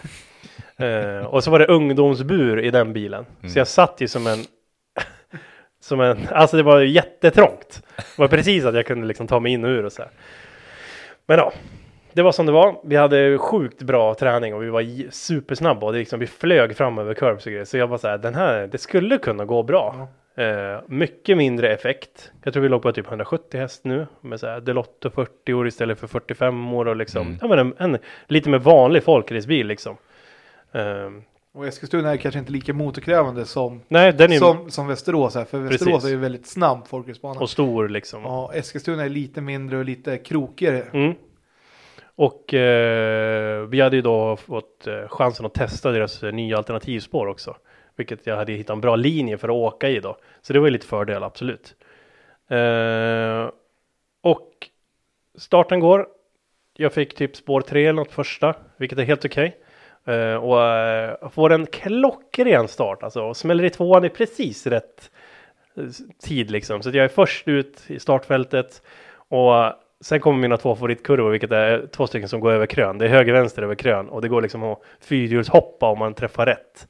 Och sen kan man åka liksom hela bilen på curbsen i andra och liksom hoppa in i tredje böj typ. Och jag får, det är, kurvorna blev helt perfekta och eh, liksom arslet på karossen viker upp sig för vi hoppar så långt och sådär. Så att, eh, klockrent och vinst. Eh, andra hitet klockrent vinst. Tredje hitet klockrent vinst. Alltså det går jättebra. Vi har liksom full poäng. Eh, och sen ska vi åka A-final. Kommer nerverna då igen? Och som vanligt så vi är nervös. och, och bilen vevhusar och det är jag är inte först iväg, men jag är inte sist iväg. Jag är typ tvåa iväg eh, och jag har spår ett. Eh, vilket gör att jag har en mur till vänster och ett helt startfält som viker in framför mig samtidigt. Så jag tar ju typ Tarki rätt i dörren, för jag har inte så hunnit börja svänga än innan han är framför mig. Och det var liksom bil eller mur, för att min kurva har inte kommit än. För han var liksom en billängd före mig. Men men han parerade det snyggt och vi hamnade liksom min huv mot hans baklucka i två och en halv kurva. Och jag känner att jag är snabbare än honom och jag knuffar hela tiden fart på honom och jag liksom Jag går ut höger när det inte leder. Jag går ut vänster, det finns ingen lucka. Jag går ut höger Och sen är vi framme där banan vänder för att gå tillbaka. Eh, och då åker jag ytterkurva för att hämta fart i lösgrus så att jag kan liksom åka rakt genom kurvan. Och så ser jag hans bromsljus lyser och han liksom glider ut och jag tänker att nu kommer min lucka här. Så jag bara upp med kopplingen tvåan, in innanför honom och när hans bil är ur bild så är det bara curbs. Och inte ens en gnutta asfalt utan liksom en meter hög jordvall. Och där kommer jag i 60 och bara rätt upp. Så de här betongcurbsen släpper ju ur liksom gjutningen. Så två meter eller en meter lång curb bara flyger ut. Spindlar går av och rattving, alltså allt pajar ju på bilen liksom. Så jag blir sist i A-finalen. Besviken, förbannad eh, och lyckas vinna bilen på bud också. Och jag vill inte ens behålla den för jag var arg på den. Jag hatade den där bilen liksom. Ändå så Eh, la du skyddsbud. Ja, jag gjorde ju det. Men det, var, det kändes bra att lägga dem, okej? Eh, men då var det flera stycken som var så här, men vi vill liksom, vi vill, vi vill ha bud och vi vill köpa den här och det kan vi göra det liksom. Och jag bara så här, jag kan inte ens lasta den här för den är så Mm. trasig så jag bara, ja, Ta skit. ja exakt, gör det. Jag bara, det är nya däck och det är liksom, maskin är bra om ni byter botten och sådär, det är Westling topp och sådär. Så att, ja, de bara, ja men vi tar den liksom. Så då vart jag av med den. Mm. Skönt. Och en till för, förlorad A-final med mig i bagaget. Men det var ju för att uh, skiten gick sönder, inte för att du körde dig till Jag vet inte om jag kanske hade plats. fått någon teknisk eller någonting. Jag, liksom, jag var inte ens på banan längre. Utan Nej, nej är sant. helt bredvid. Det är en ganska coolt klipp att se på Youtube där om man inte har sett den. För det är mycket Bra adrenalin och jag blir förbannad Bra återigen. tips. Hur ser uh, 2023 ut för dig i rallysammanhang? Bra fråga. Ehm, vi, vi ska sätta oss ner och göra som en årsplanering. Mm. eh, där alla event vi gör är med i eller håller i inte ska krocka med varandra. Mm. Vi har ju mycket fanträffar runt om i landet. Vi har haft eh, många EPA-träffar nu som Mm. vi har hållit i tillsammans med kommuner.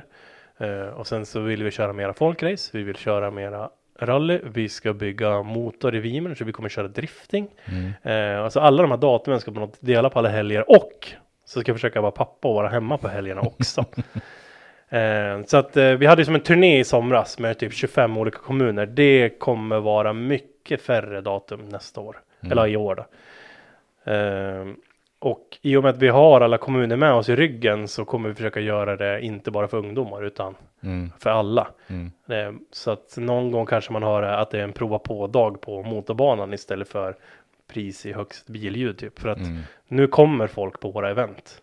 Oavsett vad vi säger att vi ska göra liksom. Mm. Så när vi drog igång då hade vi typ 50 personer som kom. Men i slutet på säsongen så kom det liksom 1300 personer Mm. på våra event. Och man får stänga för att det kommer så mycket folk istället. Mm. Mm. Och det måste ju också vara tråkigt, alltså svårt att planera hur många som ska dyka upp. Ja, det är jättesvårt. Men det, det är vad det är. Så kommer det 50 pers, då, alltså oftast är det nästan mer kul. Det blir mer personligt, jag hinner snacka med alla, man hinner liksom kolla in någons fälgar, man hinner prata om vad de tycker om att göra, de har ju massa frågor till mig och sådär. När det blir liksom tusen pers, då står jag oftast på en scen med en mick bara. Det blir lite mer opersonligt. Mm. Eh, och så blir liksom, då, Ja, det blir fortfarande den här youtubern som, ja. som man ser. Men Precis. Du, du kanske inte får Och jag är ju precis som de som ställer ut sina bilar. Alltså jag är bara en människa som tycker det är kul med, med Mm. bilar. Ja, Jag exakt. råkade bara hålla en kamera Mm. när en bil brann upp för några år sedan. Det är liksom enda skillnaden Mm. egentligen. Och väldigt mycket driv och engagemang där Någon timme jobb också. det ska man ändå säga liksom. Har du några planer på att uppdatera till en annan bil framöver? Jag hade det. Mm. eh, Men har blivit bromsad av många som är duktiga och som tycker att jag borde få in grunden i rally. Få eh, lära mig noter ska vi göra i år. Mm. Jag har aldrig åkt notat. Jag tänkte någonsin. säga det, för du har bara åkt onotat än så länge. Ja, Alla tävlingar har åkt. Med har du flit. Ja. Och Eh. du har ju inte åkt någon tävling där det har varit noter nej, heller. nej. Så Eh, och nu kör jag på datan kör jag Dirt Rally 2.0 med svenska noter mod. Eh, för att och försöka lyssna Mm. jättenoga. Eh, så att jag ska lära mig det också. Så att det kommer bli rallyn där vi åker notat med woken. Vi har sneglat på att köra en vintertävling. Det vore coolt. Mm. Åka med isdäck och sådär. Mm. Mest bara för att lära sig. Inte för att liksom ha bra resultat eller liksom Nej, nej. för att kanske då nästa år åka trimmat. Mm. Vilket vore coolt. Alltså den här budgeten säger att vi skulle kunna köpa sådana här, vad heter de, Ascona B typ. Mm. Ja. Men, men då får man inte jättemycket bil för pengarna och kanske får skruva mer än vad vi gör idag och sådana här Mm. grejer. Så att det kanske är vettigt att, att ha lite is i magen, lära sig liksom. Men det, vi- det tror jag är väldigt klokt alltså. Och sen det blir ju ändå ett stort steg i kassan Mm. om man ska, Verkligen. ska gå upp och åka grupp H eller eh, så. Det blir ju Varje typ trasig del kostar ju dubbelt. Det- det dubbla. Alltså när Tim bytte fjädring så var ju det hela min wok typ. Ja, exakt. exakt. så det, det är ju det är det alltså. Mm. Budgeten sticker ju iväg så Verkligen. mycket mer. Och som, som jag sa innan så delar ju, det här är ju våran jobb, arbetsbudget liksom. Mm, mm. Eh, och den har ju begränsningar. Och vi måste ha kvar den. Alltså vi kan inte bara köra rally. För Nej. då till slut så tittar inte folk längre och vi behöver tittare för att, Bredda lite. ja, för att kunna jobba med det vi gör liksom. Mm. Eh, så att, eh, ja, budgetar ska läggas och vi ska skriva, alla sponsorkontrakt ska skrivas om för i år. Mm. Eh, och de, jag, jag gissar på att våra kontrakt inte ser ut som typ en rallyförares kontrakt. Eh, nej, jag har ingen aning hur det ser ut i rally, men alltså hos oss då så Mm. Skriver man ett kontrakt där de har, får eh, de får ett antal videos de vill Mm. synas på. De of, oftast önskar de när på året. Oftast i samband med en kampanj kanske eller någonting. Mm. Eh, och vi har ju typ 100 000 följare då. Och om 1% handlar med vår rabattkod för 500 spänn så är det liksom massor med Mm. pengar. Jag tror jag skulle klara den matten i huvudet men jag gjorde inte det. Mm. Men det är liksom, eh, Det de ser- gör så sjukt mycket pengar på att samarbeta med oss och det Mm. krävs så lite konvertering för att det ska funka. Så att i och med det kan vi höja våra priser för att de gör fortfarande vinst på det. Mm. De investerar i våran kanal. Men vi måste ju ha tid att skapa content för att lägga de här reklamerna så att det blir naturligt. Så Mm. att det känns vettigt att titta på. Så det känns som ett bra erbjudande för tittaren. Liksom. Mm. Och varva det med rally, Mm. folkrace och allt vad vi gör. Nu bygger vi isracingbil till exempel. Mm. Eh, då behöver vi ha sponsorer som funkar för det. Eh, och så. så att, eh, Ja, det är mycket med det hela säger. Alltså, och, Mm. och komma in i rätt bransch. Alltså, branschen är inte så svårt att komma in i. nej. Men att hitta nya företag som kanske vill synas på kanalen. Och, och det måste ju vara. Så Och det, det tar mycket tid. Det kan ju vara ett företag som hör av sig och säger att vi, har, vi brukar köpa ett tidningsuppslag. Hur funkar det att jobba med dig? Typ. Mm. Och då skickar vi, nu har vi en mall. Så, så, här, så här ser det ut, så här funkar det, så här många når ni. Eh, försäljningen ser ut så här inom olika kategorier. Eh, och då Mm. brukar de säga, ja men vi vill testa något litet först. Och så ska man förhandla och sen liksom, och så ska man göra det med 20 stycken sponsorer. Det går åt mycket tid Mm. till att göra det. Men det måste ju göras. För att utan dem så funkar det inte för oss. är det någon så. här som du har känt att synd att vi inte hoppar på det här tåget? Alltså, har du tackat nej till någon? Någon partner? Vi tackar eller? ju nej till jättemånga sponsorer, Ja. ska jag ändå säga. Mm. Eh, för att de kanske inte, vi går inte i god riktigt för vad de gör. Eh, alltså vi, vi tackar nej en gång i veckan till så här nikotin och sådana här företag. Eh, eller mobilspel och sådär. De har ju mest pengar också. Så ibland är det så här, okej, skulle vi ha tagit de här annonserna och skrivit ett kontrakt med dem där, då hade vi haft helt andra bilar på kanalen. Då hade vi haft Mm. Impresor som firmabilar eller liksom, men ni förstår. Mm. Men i längden tror jag inte det är värt det. För min kanal ska jag säga. Eller Nej. för min målgrupp. Så hur andra jobbar, de får jobba precis hur de vill utan att jag dömer dem. Mm. Eh, om vi tar Mr Beast som är världens största kanal. Hade han inte tagit alla de här mobilspelsgrejerna så har han själv sagt att han inte hade varit där han var idag. Nej. För att han behövde få någon som gick in med 10 000 dollar som han kunde ge bort. Mm. Hade han bara haft liksom mjuka sköna reklamer som passar för det han gjorde så hade det tagit kanske 10 år Mm. att komma dit. Mm. Så att alla väljer att göra som de vill. Men om vi ska köra East Racing och bli sponsrade av, av ett däckföretag så känns det vettigt för mig att göra så. Ja men så är det alltså. Det blir content Ja. för båda. Ska vi eh, vara ute i skogen för att hitta en övergiven pansarvagn och Revolution Race vill gå in med kläder, då är det en vettig miljö att göra det i. Mm. Så att vi försöker liksom sy ihop det på det sättet och sådär. Så Ja, Men det är ju klokt. snyggt också. Det blir ju bättre, alltså, eller bättre, alltså det blir ju en snyggare marknadsföring för, för båda om man Ja. säger. än att vi skulle ta, ja vi köper en ny rallybil och det gör vi för att vi är sponsrade av Triss typ. Mm. Det blir ju en konstig marknadsföring. Eller? Ja, jo. Köra bilen i, i, i det Alla, alltså alla mina följare måste gå in och köpa Trisslotter nu för att det är en på uh, miljonen att ni vinner. Kör hårt. Eller att man måste säga, det här är fett bra kläder, det är 30% rabatt om ni Mm. följer min kanal. Mm. Tack för att ni tittar och varsågoda för rabatten. Alltså, jag vinner på det, följarna vinner på det, företag som investerar pengar i vinner på det. Mm. Ja, så är det. Sjukt hur det funkar ändå. Men jag tänker så här, vi var inne lite lite på det här. Mm. Men när du väl klipper ihop filmerna, alltså Mm. du, du säger att du, du kan ju lägga kanske en vecka på ett klipp som är 30 minuter. Mm, precis. Och du Eh, hade släppt 102 videon. Ja, exakt. Två videos i veckan släpper vi då. Eh, året om. Inga ursäkter. Eh, vi får se hur länge vi håller i det. Eh, så att vi brukar ha tre inspelningsdagar, en redigeringsdag och en planeringsdag i veckan. Eh, oftast så smiter det in någon lördag eller något i och med att alla event är helger. Helg, ja. Eh, så att eh, eh, jag har blivit, jag klipper allt själv. Jag har Ja. blivit rätt vass på att klippa nu. 600 videos tror jag totalt jag har klippt. Eh, Du började ju när du var jätteung. Ja, det är, ja, det är bara, bara för kul på jul jag tänker nu. Så alla andra klippningar, jag har säkert spenderat hundratusentals timmar framför skärmen där. Eh, så att eh, 10-12 timmar inspelning klipps väl ner på kanske fyra timmar kanske det tar, klippa en video. Eh, och sen medan den laddas upp då ska man redigera en thumbnail, man ska fylla i så här, eh, regelverk för YouTube för vad vi gör i videon. Så här, är det någon som säger en svordom så måste vi skriva under på det och man måste liksom för att de ska kunna sälja videon till annonsören så att annonsören inte bara så här ja men den här videon vill vi sponsra och sen visar det sig att någon blir skjuten i den typ. Mm. Sådana här grejer så att så Men är hur, det fun hur funkar det med svordomar? Alltså, då får vi mindre pengar om vi svär. Eh, och så beror det på om vi säger vi fan så är det viss liksom begränsning. Säger vi riktigt grova ord, alltså som är kränkande, mm. då kan det bli eh, hälften eller inga pengar. Man duger det att blurra om man blir arg och så slår sig? Nej, ja, då får du fylla i att det är det du har gjort. Att det är Mm. censurerade svordomar. Mhm. Eh, Men då får du mindre pengar för det också? så vi brukar hoppa över det ordet helt bara. Ja. Så det blir så här, och sen Ja. liksom, eller att man hör att man säger och sen brukar jag lägga in typ ett hundskäll eller någonting. Så att, så att folk fattar ju vad det är. Men vi kan behålla våran annons liksom generering och sådär. Mm. Och vissa som tittar tycker att det blir alldeles för PK för att det inte blir äkta. Men jag tror att man tycker det för att man inte vet Mm. hur det är. Och sen finns det de youtuberna som släpper kanske en video en gång varannan månad för att det är kul. De har ett vanligt jobb.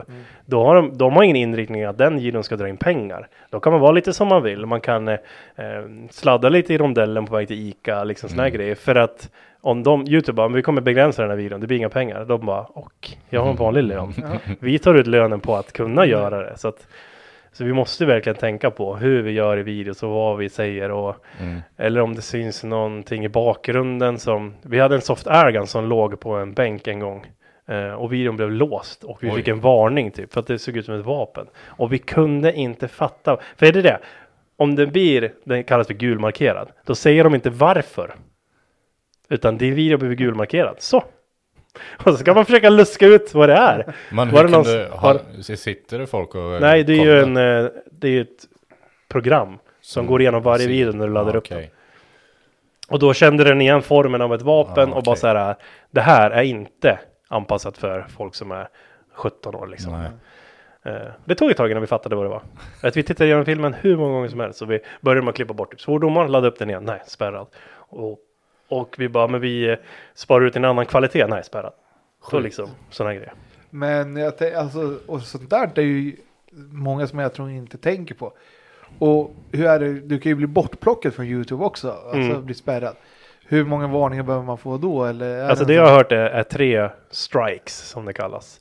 Eh, men att, att man gör något misstag att man, inte vet jag, säg att någon heilar eller något. Mm. Det är helt förbjudet. Ja, Det betyder inte att min kanal försvinner. nej. Men det kommer ju vara, videon kommer troligen inte bli synlig. Och de kommer vara tydliga med att så här, det här, läs igenom regel, reglerna igen. För att nu är ni ute på liksom hal is och sådär. Mm. Och, eh, Men, och regelverket finns det på flera olika Ja, du får eh, det uppdateras varje månad.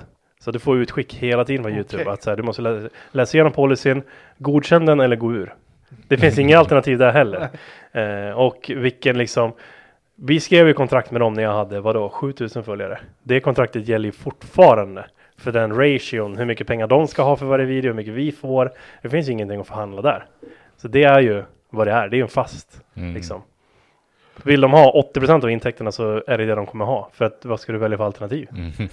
Och det, det här är den reklamen jag pratar om, den sån här, så här 5 sekunder hoppa över, Ja, eh, 15 men, sekunder. och där har du någon aning om vad du får för reklam i dina videos? Nej, det jag har en aning om det är om den går att hoppa över, och Ja. vart i videon den hamnar och hur många i videon. Okej. Det bestämmer kreatören.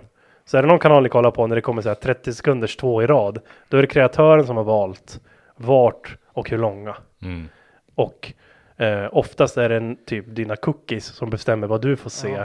Och Youtube har sålt reklamplatsen till annonsören. Så Comviq bara säga, men vi vill ha den målgruppen. Ja, då hamnade de på din kanal. Typ. Mm. Så att jag kan, om, om du får Lambi när du kollar på min kanal Ja. så har du säkert googlat veckan innan vad toapapper kostar. Mhm. Men jag har bara bestämt vart du ser den någonstans. Okej. Det är kul att veta hur det funkar. Ja, för jag tänka, ibland så kommer det upp så här helt konstiga grejer. Sluta googla på massa skumma grejer. Sexshoppen.se. Ja, exakt. Nej, det har inte dykt upp än i alla fall. Så. Nej, men i alla fall det Vi fick en sån sponsorförfrågan för inte så länge sedan. Alltså, perfekt mål. Och jag var så här, hur jag var så skulle du väva in den då? Ja men jag var ändå så här, fast jag är fan inte så fin i kanten så jag hade kunnat liksom. Jag tror att de ville att vi skulle promota någon sån här kalender man kan ha Ja. liksom. Jag var Ja. så här, alltså jag har ju sex så att jag skulle väl liksom. Det går dock inte att göra det på något naturligt sätt tror jag. Nej. Idag är vi sponsrade med glidmedel. Funkar att fetta en lager med, funkar att, Här, växellåtsknopp. ja exakt, ja, en dildospak, ja exakt, klassiker. Eh, nej, men eh, jag tackade nej, gjorde jag. Ja. Jag skulle vilja bli sponsrad av energidryck. Det skulle vara kul. Vi var det ett tag där, men eh, det var ingen bra deal. Var det, inte. det var knappt så vi fick drycken ens. Så. Oj. Då är det dåligt. Och så jobbar, många kan tro att vi jobbar med liksom, så här, ja men här får ni lite hasplåtar och grejer. Mm, mm. Vi jobbar bara med pengar. Eh, så är det att vi visar produkter i videon, då har liksom, ja de har ju med samarbetet att göra. Mm. Men det är inte det, vi måste ju ha pengar för att kunna, Mm. alltså det är två heltidslöner, två deltidslöner, Mm. det är hur mycket försäkringar som helst. Jag ska betala pension, det är arbetsgivaravgift, det är liksom Det där tänker jag, det springer väl iväg. Alltså, all, så all, in i, alltså våra avgift- fasta avgifter är helt sjukt dyra. Mm. Det där, så här, som en vanlig anställd så ser man, Det du får ut i lön, ja. och där du får, drar av i skatt. Ja, ja, det, precis. det, det ser du på din Det är lön. ingenting. Och sen bara, så är det typ, Sen kan man lägga på För- 10 till för arbetsgivaren. Ja. Och sen kan man lägga till några tusen i pension. Sen kan man lägga till några i försäkringar. Eh, och sen ska min lön ut efter det. ja. Eh, och sen, Ja, det är sjukt alltså. Så att, eh, ja, och sen nu har vi då inför 2023 sneglat på att skaffa en riktig verkstad.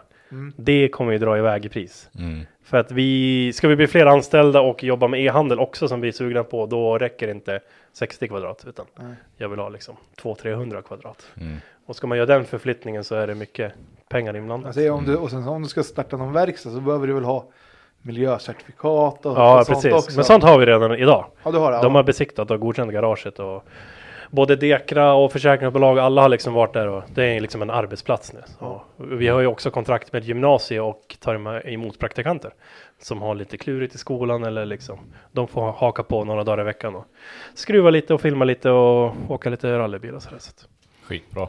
det är så det- jättebra. Bara det liksom, besikta billyften kostade ju flera tusen. Jag hade, så här, jag hade tänkt köpa en turbo för de här pengarna. Men, Mm. men Nej. det var det här eller arbetsstopp från miljö, eller Mm. Arbetsmiljöverket liksom. Det är bara att välja. Det är bara att brösta. Det är bara min lön blir lägre och lägre och kostnaderna blir högre och högre. Ja, äh, det är spännande att höra hur man bygger upp det alltså från scratch. Alltså, Mm. Från den här billiga mobilkameran till, Precis. till eh, ett sånt stort produktionsbolag. Alltså, Mm. Jag skulle säga att det är ett produktionsbolag för Ja, det, ja, det ni gör Ja, det är det det. är ju ändå en stor produktion. Verkligen. Av, av små medel i alla fall. Mm. Och det är kul att få göra sådana här poddar eller så att för att öppna upp för folk vad det är vi gör. För ibland kan man ladda upp en video och så är det så här, ja ah, nice, när kommer nästa? Ja. Man bara så här, snälla kan ni bara njuta i en timme av den här? För att vi har lagt, tre personer har lagt dygnet runt i en vecka Mm. för att den här videon ska bli bra liksom. Och då var det så här, men vi vill ju se det här med extra ljusen. Jag bara, ja men det kommer, det kommer, Mm. det kommer snart. Och så oftast yngre med som inte har samma förståelse som Ja. Eller äldre, Ja. alltså som är liksom Ja, det är som 63. Ja, jag säga, De är nästan värre. ja, det skulle jag också, jag skulle säga det. Jag tror de, för de har för mycket fritid. Så de, Ja. de vill ha, kon, alltså, Och inget filter i hur man, hur man är på sociala medier. Nej, för de har ju inte gått den här PK-skolan. Nej. Så, där kan du haspla ur i vad det som helst. Så, och blir vi polisanmälda för olika saker, då är det ju de Mhm. Jaha. som anmäler oss. Eller, eller exakt lika gamla som mig som är avundsjuka på någonting. Mm. Överanalyserar och bara, nej det Men vadå? Bli polisanmäld? Ja, det är vanligt. För vadå? Ska vi, vi ska ta något som är nedlagt då. Eh, men vi blev anm- polisanmälda för miljöbrott för att jag använde avfettning en gång när jag tvättade bilen hemma till exempel. Men i Västerås är inte det olagligt. Det är en rekommendation. Eh, det man får inte tvätta bilen på gatan i direkt anslutning till dagvattenbrunn. Men det gjorde vi inte. Vi tvättade ju på uppfarten eller på grusad del. Så, att, så efter för och sånt så blev det nedlagt. Och Mm. en, det är ju offentlig handling vem som anmäler. Så jag vet ju vem det är som har gjort det. Och han brukar ju kommentera att så här. Era jävla miljö. Alltså om vi burnar, om vi sladdar, om vi kör rally, om vi tankar, om vi, vad vi än gör. Så tittar han på allt vi gör, men han hatar varje gång vi gör någonting. Och då blir jag så här, kan han inte bara titta på en annan kanal? Mm, Ja. För det, om jag ser något på nätet så är man så här, vad fan är det här? Då scrollar jag en gång och sen är det ute ur mitt liv. Mm. Men det finns de som hakar upp sig. Som har bestämt sig att den här jäveln, Mm. den ska vi åt. Hans liv ska vara... Ska, Men sånt kan ju bli ett projekt för vissa att de ska verkligen. ja, ja, absolut. Och sen har vi de som går till handling, som letar upp vart jag bor, Mm. som tar sig dit för att förstöra eller det är också väldigt ovanligt. Men ett tag där, jag tror bara i början av corona när folk typ hade panik, Mm. då var liksom folk hemma hos oss på nätterna. Eh, och liksom skulle in i någon bil, de liksom filmade på uppfarten, eh, folk sover, vi har ju kameror överallt som Mm. ser vad som händer. Och vi släppte en video för länge sedan vet jag som var typ så här, vi gjorde typ en garage-tour. Och så ställde jag upp alla bilar jag hade på uppfarten. Så gick vi igenom så här, det här har vi liksom. Och efter det, då var det en hatstorm. För då Mm. kom ju avundsjukan igång. Mm. Eh, och då var det någon som sparkade sönder våran brevlåda, de klottrade på klot- elskåpen, skrev typ kul på julsuger, Mm. eh, slog sönder alla busskurer och sådär. Men alltså, Surt. vilket liv. Det finns ju för och nackdelar med allt. Ja. Men så är det ju alltså, kändisskap, eh, det är ju inte bara en dans på rosor. Nej, nej. Och busringningar. Mm. Ah, herregud. Nu har vi skyddad Mm. så att man inte kan hitta oss på telefoner och sånt. Men eh, om, vi, om vi skulle öppna Snapchat nu här, då skulle det ringa direkt. Mm. Eh, och sådär. Så att, eh, men det är fortfarande mer fördelar än nackdelar. Men Mm. nackdelarna finns där alltid. Eh, det finns de gånger man inte vill vara känd. Om man är på badsemester med familjen, då vill man inte stå och ta selfies i badbyxor Då får man i åka, kön till åka till ett annat land där man Ja, inte kollar typ. på en typ. Eller liksom eh, Man kanske står i kallingar och gör köttbullar i husvagnen Ungarna är liksom eh, De kanske är nakna, de är pyttesmå liksom Och så står det åtta fans och knackar på och bara så här Men kan inte du bara göra en videohälsning till min kompis typ Då blir man Man vill inte vara en douche Nej. Min tjej tycker jag ska stå på mig och säga nej Mm. Men jag blir så här Kan inte ni känna situationen? Men å andra sidan så förstår jag dem. Mm. För att skulle jag träffa, säg då Bam Margera för 15 år sedan Han är i Stockholm. Jag hade tagit alla chanser jag fick för att få säga hej till honom. Mm. Så jag fattar ändå hur de känner, vissa. Och då blir jag så här, ja då gör jag det snabbt hellre och sen drar de sen. Eh, Vi hade ju, en av våra familjebilar var ju väldigt unik. Det var en XC70, vi höjde den, offroadhjul, kammo, folie och grejer. Det tog jag bort För att den skulle bli så vanlig som möjligt Så att det finns någonting jag inte är igenkänd i eh, Det förstår jag. så Alltså, att, eh, och speciellt efter vi gjorde SVT-grejen, då helt plötsligt fick vi liksom 3 till 12-åringarna också att känna igen oss. Och sådär. Så att eh, nu är vi lite mer inkognito när vi tar semester. Så på YouTube har vi ju då jobbat i fatt en massa videos. Så att när jag är på semester så rullar videos i realt, eller inte i realtid, utan månaden innans videos rullas. Så att det känns som att de följer oss i en so- sommarmånad, men vi är inte Mm. där, vi är lediga liksom. Och sådär. Mm. Så ja, att, det är eh, mycket planering. Ja, verkligen. Alltså för att få, få li, sitt Svensson-liv och, Ja, ja, och, och lira också. verkligen. Och min anställda ska ha sin semester och vi ska försöka synka Mm. eh, och, och sådär. Så att eh, det är ett heltidsjobb. Vilket, Och oftast eh, händer det allting på sommaren. men- ja, så att jag brukar ju ta semester efter sommaren. Ja. Men det brukar inte funka svinbra med barn och, och fru och Nej. hela den här grejen. Så att eh, man gör vad man kan. Ja. Ja, så kan jag tänka mig du kanske inte har fyra veckors semester som... Nej. Ah, Jag tog mina första två veckor i somras. Alltså verkligen två veckor ledig helt utan ens, Mm. eller alltså jag laddade fortfarande, äh, typ ledig. Jag startade inte en dator på de två veckorna gjorde jag inte. Det är bra jobbat. Men man kan ju också göra mycket från telefon och sådär. det är ju typ en dator också. Och jag hade ingen kamera med dig heller. Eh, nej, det tror jag inte. Faktiskt. Skönt. Nej, jag, jag tror inte det. Jag brukar, nej. Nej men det behövs. Alltså jag tror annars kanske man verkligen går in i Ja. den berömda väggen. Ja, alltså, jo, om du det är inte får- skitsvårt att stänga av liksom. Det förstår jag. Om man bara såhär, fan, ska det vara rally här imorgon när man är Mm. på semester? Det var så jävla gött att filma det. Alltså man hamnar ju verkligen i det tänket. Att såhär, filma, filma, filma, filma Mm. liksom. Ja, när man är van att göra det så tror jag det är rätt svårt att bara, nej, inte nu, nej. Men skulle du kunna gå på ett, alltså ett motorsportevent Mm. som Adam utan kul på hjul och bara njuta av ett event så? Nej, jag har testat. Det, jag, jag går ju fortfarande. Jag tittar på Ja. rally och jag brukar ta med ungarna på folkrace och liksom. Eh, men jag kan inte njuta på samma sätt Nej. som förut. Eh, först, ja, jag blir ju igenkänd, men det är inga konstigheter och folk vill ha någon bild och sådär. Men det är också så här, åh fan, varför ska du inte filma idag? Bara, nej, jag är bara med ungarna så här, så bara, ja men det här är väl gött att se på film typ. Jag bara, men jag kommer inte filma idag liksom. Och de bara, så, jaha, varför inte då? Liksom. Eller alltså, för de, det är ju det de tänker att man ska göra liksom. Mm. Eh, och det är väl vad det är. Mm. Alltså de, folk blir liksom lite besvikna och de bara hej kul på jul kommer, kul på jul kommer! Om man rullar in på någon bilträff Ja. typ. Mm. Och så bara, fan han har ingen, ingen kamera eller? Ja men han kanske tar fram den snart liksom sådär. Och då typ, typ att arrangörerna för bilträffen kommer fram och säger du, du ska inte filma idag eller? Liksom. Mm. Du får ingen marknadsföring för den här träffen typ. Jag bara nej alltså jag bara, alltså jag tog med ena dottern, vi tänkte liksom kolla på lite coola bilar typ. Mm. De bara, ah, okej. Ja, ja. Synd, typ. så det är lite svårt att Ja. inte vara den, liksom, det nischade och sådär. Men det blir svårt att se, eller kul att se vad som händer när barnen blir äldre också. Mm. Eh, vilken väg de vill gå. Mm. Eh, för jag kommer absolut inte tvinga in dem i någonting, utan Nej. min tjej har ju varit jätte, alltså, superduktig på bandy och sådana grejer. Så barnen är ju duktigare än vad jag är redan nu på skridskor och sådana här saker. Så vill de gå den vägen så är Mm. jag supernöjd med det också liksom.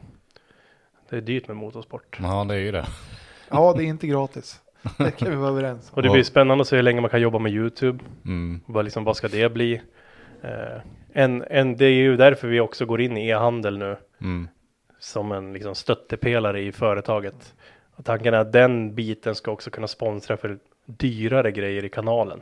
För de kommer gå genom samma bolag. Då, sådär. Mm.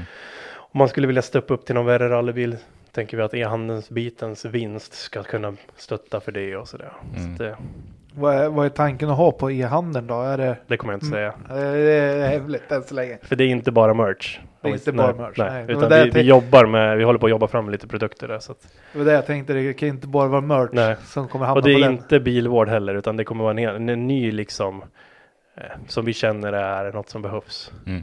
Ja, men jag tänkte, det, jag- det låter som att du är ju ändå en entreprenör som jag tror tänker lite utanför boxen än, än vad som finns Jag på hoppas. marknaden. Jag hoppas. Ja, det ska bli kul att se.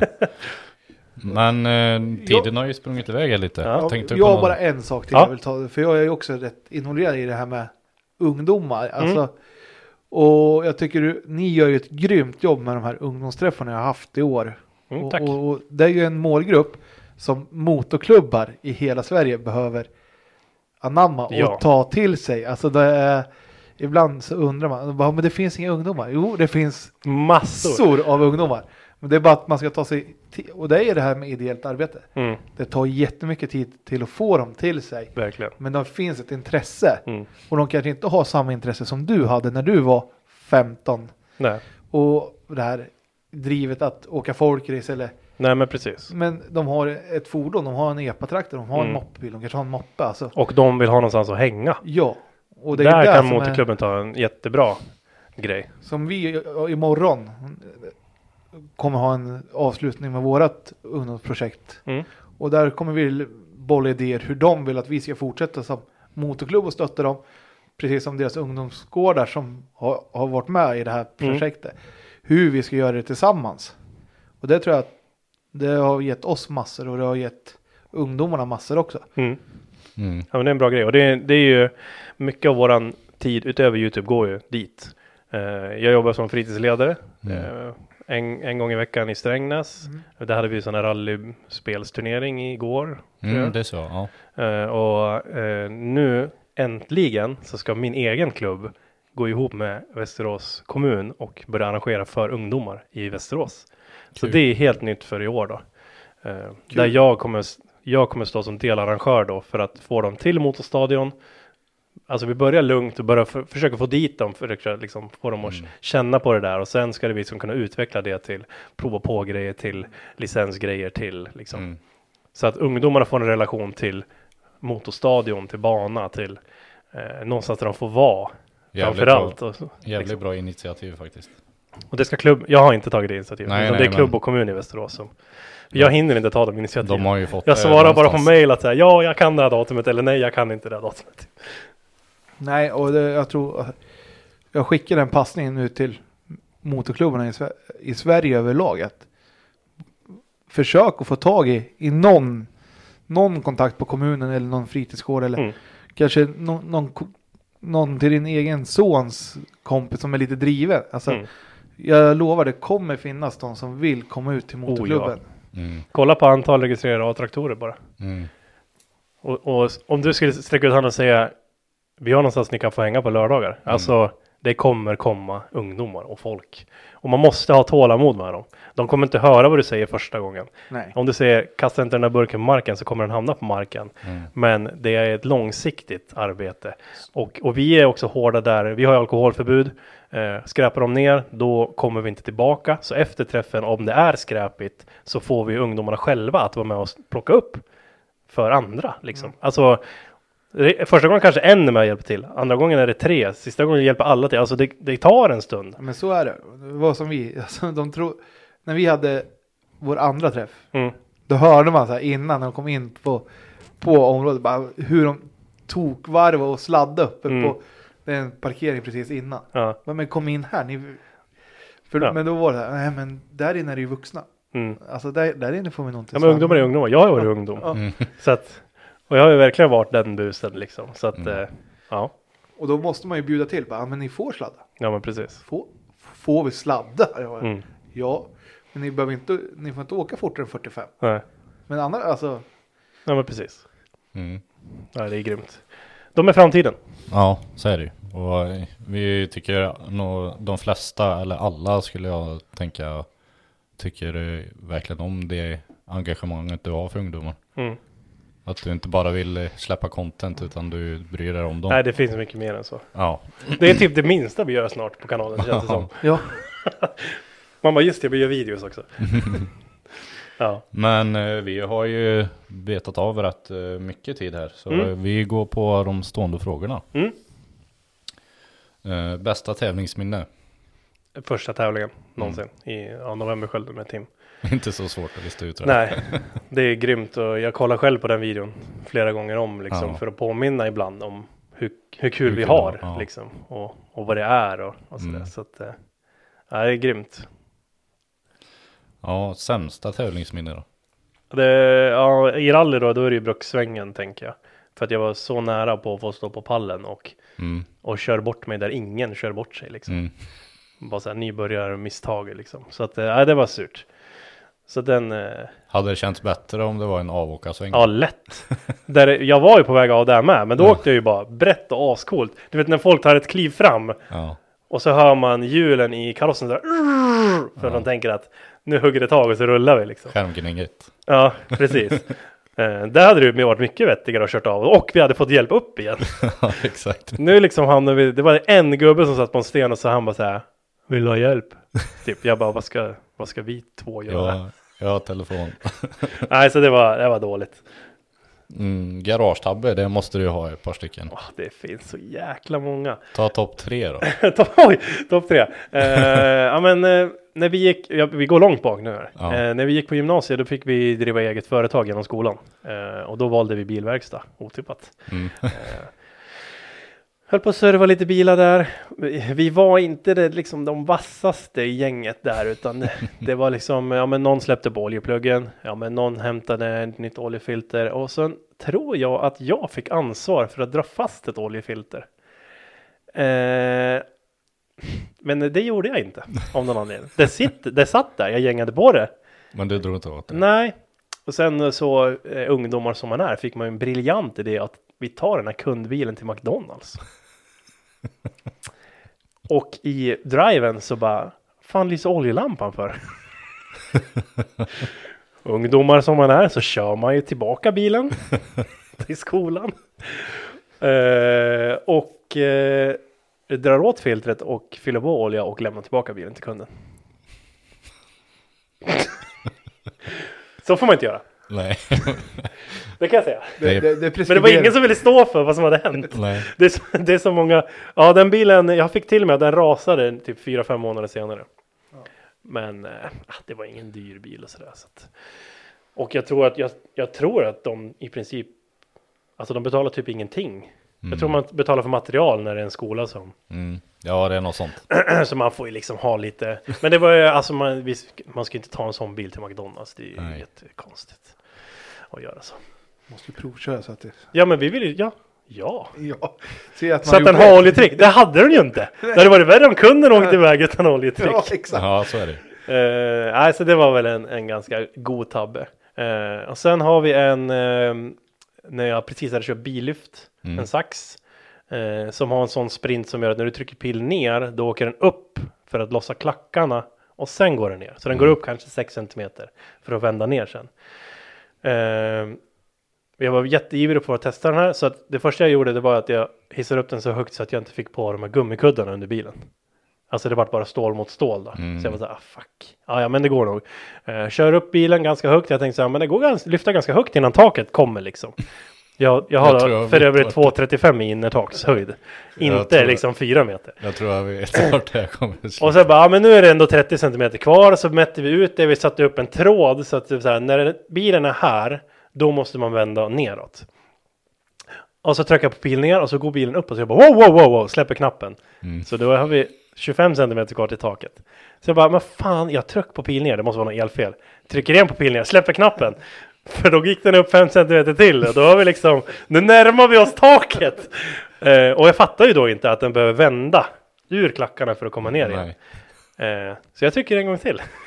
Och då har vi liksom, jag tror vi slutar 9 cm från taket. Men då ligger vi mot våra ljusarmaturer. Alltså, Mm. Så då börjar jag då skruva ner taklamporna som bilen då har fastnat emot. För att vi har liksom kilat in den mot taket där. Eh, och så fick jag då ett tips av en kompis att för en billyft har upp, ner, lock. Mm. Eh, och klickar, man på lock då släpper den hydraulerna helt och lägger sig på mekanisk låsning. Mm. Men om man då mekaniskt håller upp den låsningen då sjunker den ju bara Mm. neråt. Eh, så en satte med spett in i den sprittning av billyften och lyfte på den här mekaniska spärren och den andra tryckte på lock då. Backade ut bilen utan att ha krossat taket, bara lite grann på en armatur. och sen då provar lyften tom. Och då fattar vi direkt hur den funkade. Mm. Rookie mistake. Riktigt sådär, du vet när man har fått hem någonting nytt Ja. och bara vill prova det lite fort typ. Eh, och sen har vi väl någon, eh, alltså vi har, jag har ju studion i garaget. Mm. Eh, alltså gud, vi har ju så mycket. Du vet, jag har, råkat, jag har precis tömt ur oljan, vänder mig om och sen så kliver jag rätt ner i det oljekärlet. Det är också en klassiker. eh, som gör att man blir förbannad på sig själv typ. Eh, man har runddragit grejer som absolut inte får runddras. Och, Mm. och sådär. Eh, men eh, 2018 tror jag det var, då hade jag en, en skitstor hårddiskkrasch. Eh, jag kommer inte ihåg vad som var triggern till den, men jag vet att det var jag som gjorde någonting fel i alla fall. Typ eh, som att jag skulle dra ur ett minneskort mitt i när man renderar och sparar eller något sånt där. Mm. Eh, och alltså hur mycket filer som helst försvann. Alltså, alltså flera gig med grejer försvann. Eh, det var skitjobbigt. Alltså jag blev så här, jag skulle kunna börja gråta nu för att det är så mycket av mitt liv Mm. som försvann i den här hårddisken liksom. Eh, jag skickade den på räddning för 10 000 kronor och de lyckades inte rädda den. Åh. Så att Surt. 18, jag tror det är 18 till 19 eller om det är 17 till 18 finns inte. Det Surt. som finns är det som är på YouTube. Så allt med så familj och all, allt sånt som är utöver Mm. som finns på en hårddisk, det är borta. Fan, Det saknas ett år där av mitt liv. Nu känns det ju lugnt. Ja, alltså, det finns ju fortfarande bilder från telefonen och så här grejer. Men då, där och då, jag var till, när jag gick in till min sambo, jag bara, alltså jag vill inte göra det längre. Det är inte värt Mm. den här känslan. Så nu har jag byggt en sån här raid med eh, 40 terabyte har vi nu som står och kopierar varandra hela tiden. Liksom. Så Åtta, åtta diskar som går dygnet runt. Jag tänkte säga, har du lärt dig någonting? Ja, massor! Och mina kompisar också, de var så här, vadå kan en hårddisk krascha typ?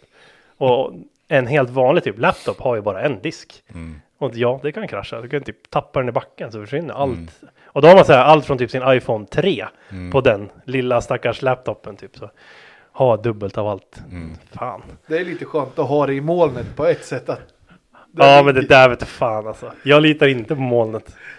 Det känns ju som att det är något. Någon skulle kunna typ dra ur en sladd någonstans och så bara. Ja. nu är det slut. För molnet är ju för dig ett moln, men det är ju hårdvara någonstans i världen. Mm. Ligger det i en serverhall och lagrar det där på något sätt. Ja, det där känns. Ja, jag vill det inte ens sätta mig in i det där. Hur det funkar typ. N- något, eh, hade du någonting med dig ut i bilen för att känna när du skulle köra? Ja, nej, jag tror inte jag har det. Så här tics, som vi brukar kalla det. Ja, nej. Jag har hört om jättemånga sådana olika tics. Mm. Eh, eller liksom grejer man behöver göra eller, men alltså jag. Kameran. Ja, Ja, det kanske är kameran då. Se till så att den är på typ. ja, ja, kanske. Det är också någon slags stressmoment som man bara lägger in. Mm. Fast man typ inte har tid att fippla med den typ. Ah, Nej, men nej, jag tror inte jag har något sånt. Vi hoppar den. Ja, faktiskt. Det är nog bra att jag inte har något sånt. Eh, Så har vi ju fått eh, med tre nya här. Mm. Favorittävling. Vilken Av var all- roligast? Ja, Av allt som finns typ. ja eller som Alltså, det-. Novemberskölden med Tim var ju kul. Det var också kul att få köra första folkracetävlingen och sådana grejer. Så att. Alltså jag. eh, Alltså Brukssvängen var ju kul för att det var det jag kände igen. Så att jag tror att köra den i år igen Mm. kommer nog bli min favorit. För att man är ju revanschsugen och man kan sträckorna. Mm. Så jag tror jag tar den som favorit. Och den är, den är så lite liten, lite mysig. Man är liksom, depån är på en camping. Eh, det är nära hem. Det känns liksom schysst. Jag- Avslappnat typ. Ja, jag tror jag tar den. Ja. För att det kändes bäst i kroppen liksom. Mm. Ja, jag tar den. Eh, din största idol inom motorsporten? Mm. Alltså det finns många häftiga, speciellt då Ken Block som har Mm. gått bort. Mm. Eh, men eh, om man ska liksom verkligen se tillbaka i tiden, då skulle jag säga Colin McRae tror jag. Mm. Eh, har spelat alla hans spel. Min morfar brukade spela in från så här, finska tv, alltså rally-VM. Så jag har fått se det på finska typ. med Colin McRae och liksom Häftigt. Richard Burns och alla de här liksom.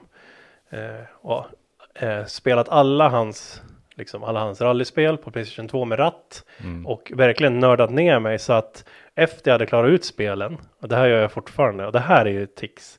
Då väljer jag en bana i taget. Sen kör jag den banan med alla bilar. Skriver upp tiderna på min typ telefon eller på ett A4-papper. Nästa bana, alla bilar. Alltså för att typ så här komma fram till vilken bil som är bäst. Mhm. Typ. Och nu köpte jag WRC 9 Generation, eller vad heter det? Det nyaste. Ja. Och har ju börjat göra samma sak. Alltså det är jättemånga sträckor.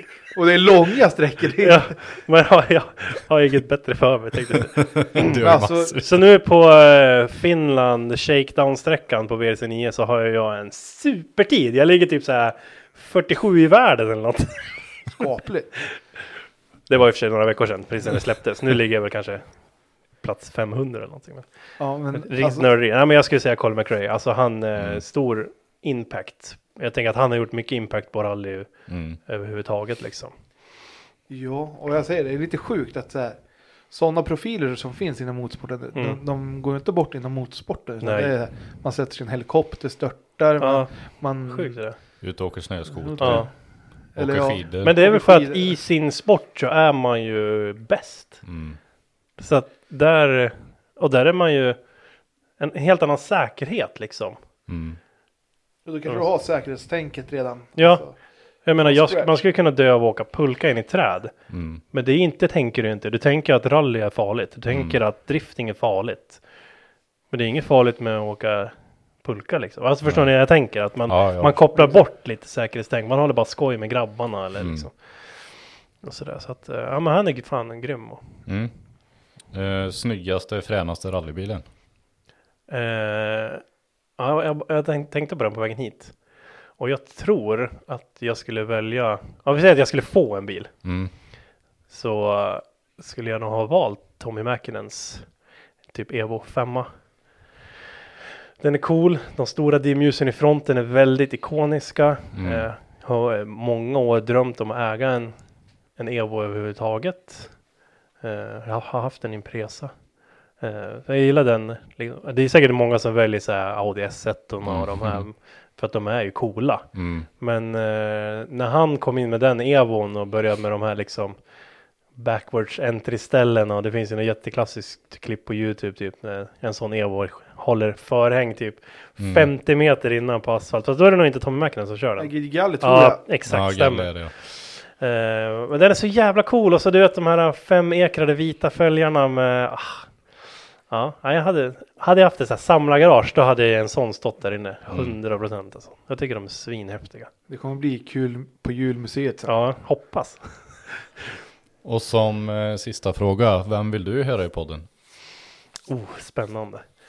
Eh, alltså jag var ju lite inne på... Eh, åh, svårt. Alltså jag har ju börjat följt eh, många olika kanaler på Youtube där som håller på med, med rally och sånt där. Och, Mm. eh, jag är ju lite intresserad av dem Jakobsson-familjen. Mm.